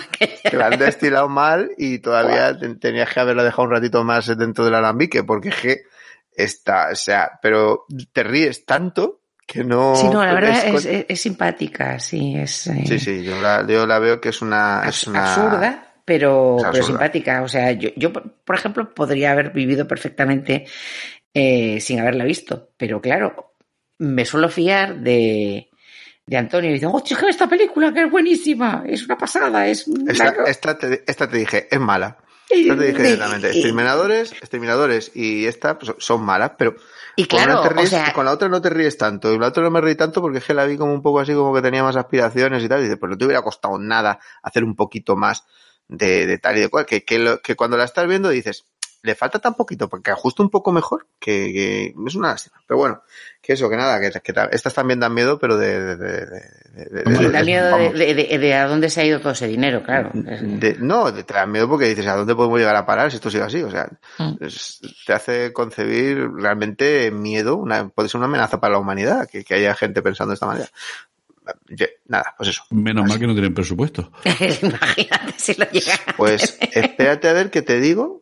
Mm, El budget, ¿no tienes ahí un apartado? esto sí creo que tenía por aquí. Eh, a ver. Sí, bueno, se- se- mira, en la página de MDB se han, han perdido el tiempo en buscarle pifias. Ah, Esto es increíble. Es, O sea, es dice jugar que hay en una- fácil. Sí, sí, no sé, cómo pejar en una bañera. Sí, O sea, ya sabes, cuando, cuando el scroll de la página sigues y sigues y sigues y sigues leyendo las pifias. Ay, Dios. Sí, dice, oh, en una, se ve una antena satélite en una escena ambientada en los años 60. Digo, sí, sí, vaya. no, no, Bueno, no, pues eso no es una Oh, vaya fallo. Oh, venga, Claro, el reloj en la muñeca claro. al romano. Uh, uh, uh, uh. Sí. Estamos siendo un poco... Bueno, ¿eh? No, ya te digo que no. Bueno, de hecho, hay varias personas, van- mm, unas actrices, unas niñas actrices que salen, que son muy parecidas entre sí ellas. Como las eh, gemelas del resplandor. ¿no? Se llaman Faraj de apellido, no, una es mayor y otra más pequeña. Se llaman Faraj de apellido y curiosamente el director se llama Conrad Faraj, con lo cual nos da una idea de, que, de cómo va la cosa. Que por Oh, cierto vaya, también, Qué chopecha. por cierto también es el guionista. Eh, Sí, bueno, entonces ya está claro que lo de la economía de medios es todo queda en casa. todo queda en casa. Pero vamos, ya digo que, que a mí me gusta cuando una película se hace así de un poco de, de cachondeo tal, y cuando menos te lo esperas salta la nieve. Recordemos que hay muchas películas que han empezado un poco así y luego pues, pues son, son pequeñas obras maestras. Ya, ya comentaste de Bast of Night, por ejemplo, que a Ah, mí sí, me parece pero una bueno, película, pero... me eh, parece súper terrorífica también, es una película Sí, que, crea una tensión y un ambiente de miedo mm, sin llegar a ser terror terrible, pero sí que da un- una cosa y, y- Una y película de muy, verdad además muy bien rodada. Es una, es una película que merecería mucho la pena ver. Sí, sí, bueno, ya, ya sabemos lo que pasó con el mariachi, ya sabemos que son películas que, que- que se hacen de determinada manera, pues así entre grupos de colegas y tal, y salen de maravilla. Y, y el cine de terror y terror y ciencia ficción se presta mucho a esto, porque, Mm, sí, es verdad. porque es, es- es relativamente fácil, ¿no? Lo que, lo que estábamos hablando, ¿no? De, de, de- de que puedes hacer una invasión de extraterrestres como la de, como la de señales, sin, sin que haya ningún extraterrestre, sin tener que gastarte nada en efectos especiales. O sea, Ujú. es, Bueno, luego está también lo contrario, ¿eh? Que tenemos ahí Horizonte Final. Ojo que a mí la película me gusta, pero básicamente estamos hablando de primeros, vamos, primeras figuras para hacer la película, hay directores, vamos, todo de puta madre, y, y- y al final no tiene sentido. O sea, ¿cómo, pero cómo puede acabar así? O sea, al final termina como película gore. Que Sí. es como, pues podían haber empezado a desmembrar antes, tampoco, ¿para qué? Sí, para qué esperar, ¿no? Claro. Vi una peli que se llama Gossip, la del barco fantasma. Ah, eh, que se empieza muy bien. Sí, y luego mm, me recuerdo bastante a, a Horizonte Final. Ah. de hecho, más o menos la misma. Es un la idea es la poquito, misma, sí. Por ahí rodaría la cosa. Pero bueno, bueno, que sí. Bueno, pues eh, llevamos más de tres horas. No puede Ah, ser. sí, sí, No sí, hablando. Hostia, yo cenar. Carayo. eh, de hablando de estas de estas recomendaciones, o sea que yo creo que ya lo podemos dejar aquí. Eh, Sí, no. A ver, hay que indicar una cosa. Estos son recomendaciones. Sí. Nosotros somos no de tirar siempre del cine a- a- al uso. O sea, que, sí, que sabemos que después que agradecemos un montón los comentarios y sabemos que nos vais a poner vuestras películas preferidas, cosas que agradecemos, no os imagináis, pero son las nuestras. Eh, sí, Es que, bueno, Von Hammer, que parece que ha cogido una de un sombrero, ha cogido un montón. Eh,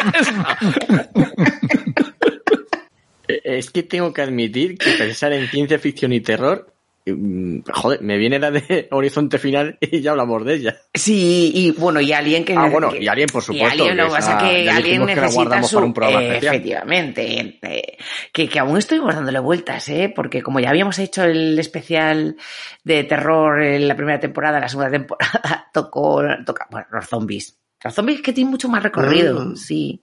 Nos- Bueno, es que ahora son facilones, están de sí, moda. están de moda y tal. De todas maneras... Sabía yo que haber cogido payasos asesinos del espacio exterior.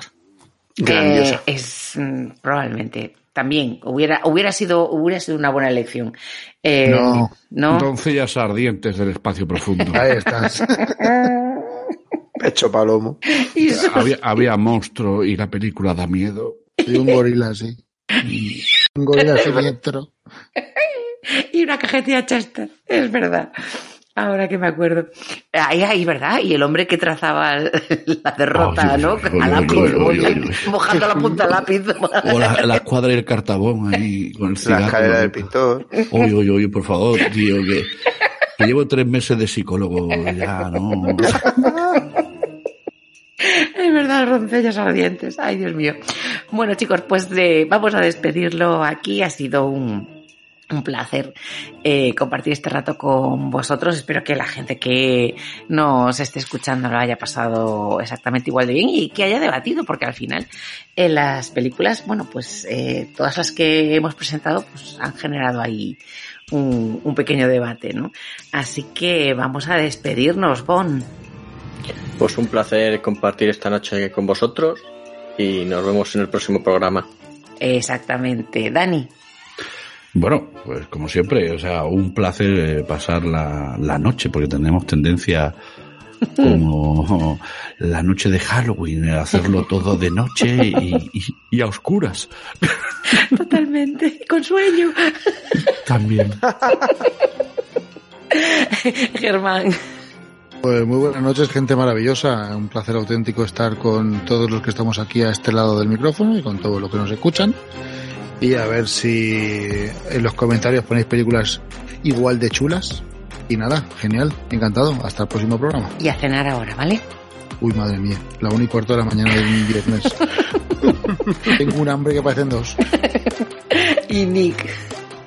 Pues nada, lo dicho, que bueno, sea como sea, seáis lo que seáis, eh, si queréis pasar un rato estremecedor con ciencia ficción incluida, pues bueno, esperemos que os sirvan nuestras recomendaciones si es que no las habéis visto ya. Y si las habéis visto, pues vale la pena revisionarlas. Bueno, qué mejor ocasión. ¿A quién no le gusta un, un terror de ciencia ficción en Halloween? En Halloween. Romano. Del siglo primero. Sí, la primera. Bueno, pues lo vamos a dejar aquí. Eh, ha sido un rato genial y nos vemos en el siguiente programa. Hasta entonces, adiós. Y recordad, lo que se mueve debajo de la cama puede que no sea la rumba. Antonio, has cerrado bien la puerta, ¿no? Pues da igual, yo por debajo. Saltan planicas. Ay, Dios. Un sacos terreros o algo. Llévate al sargento primero. Vaso de, vaso de agua. Esta no que tiene gérmenes.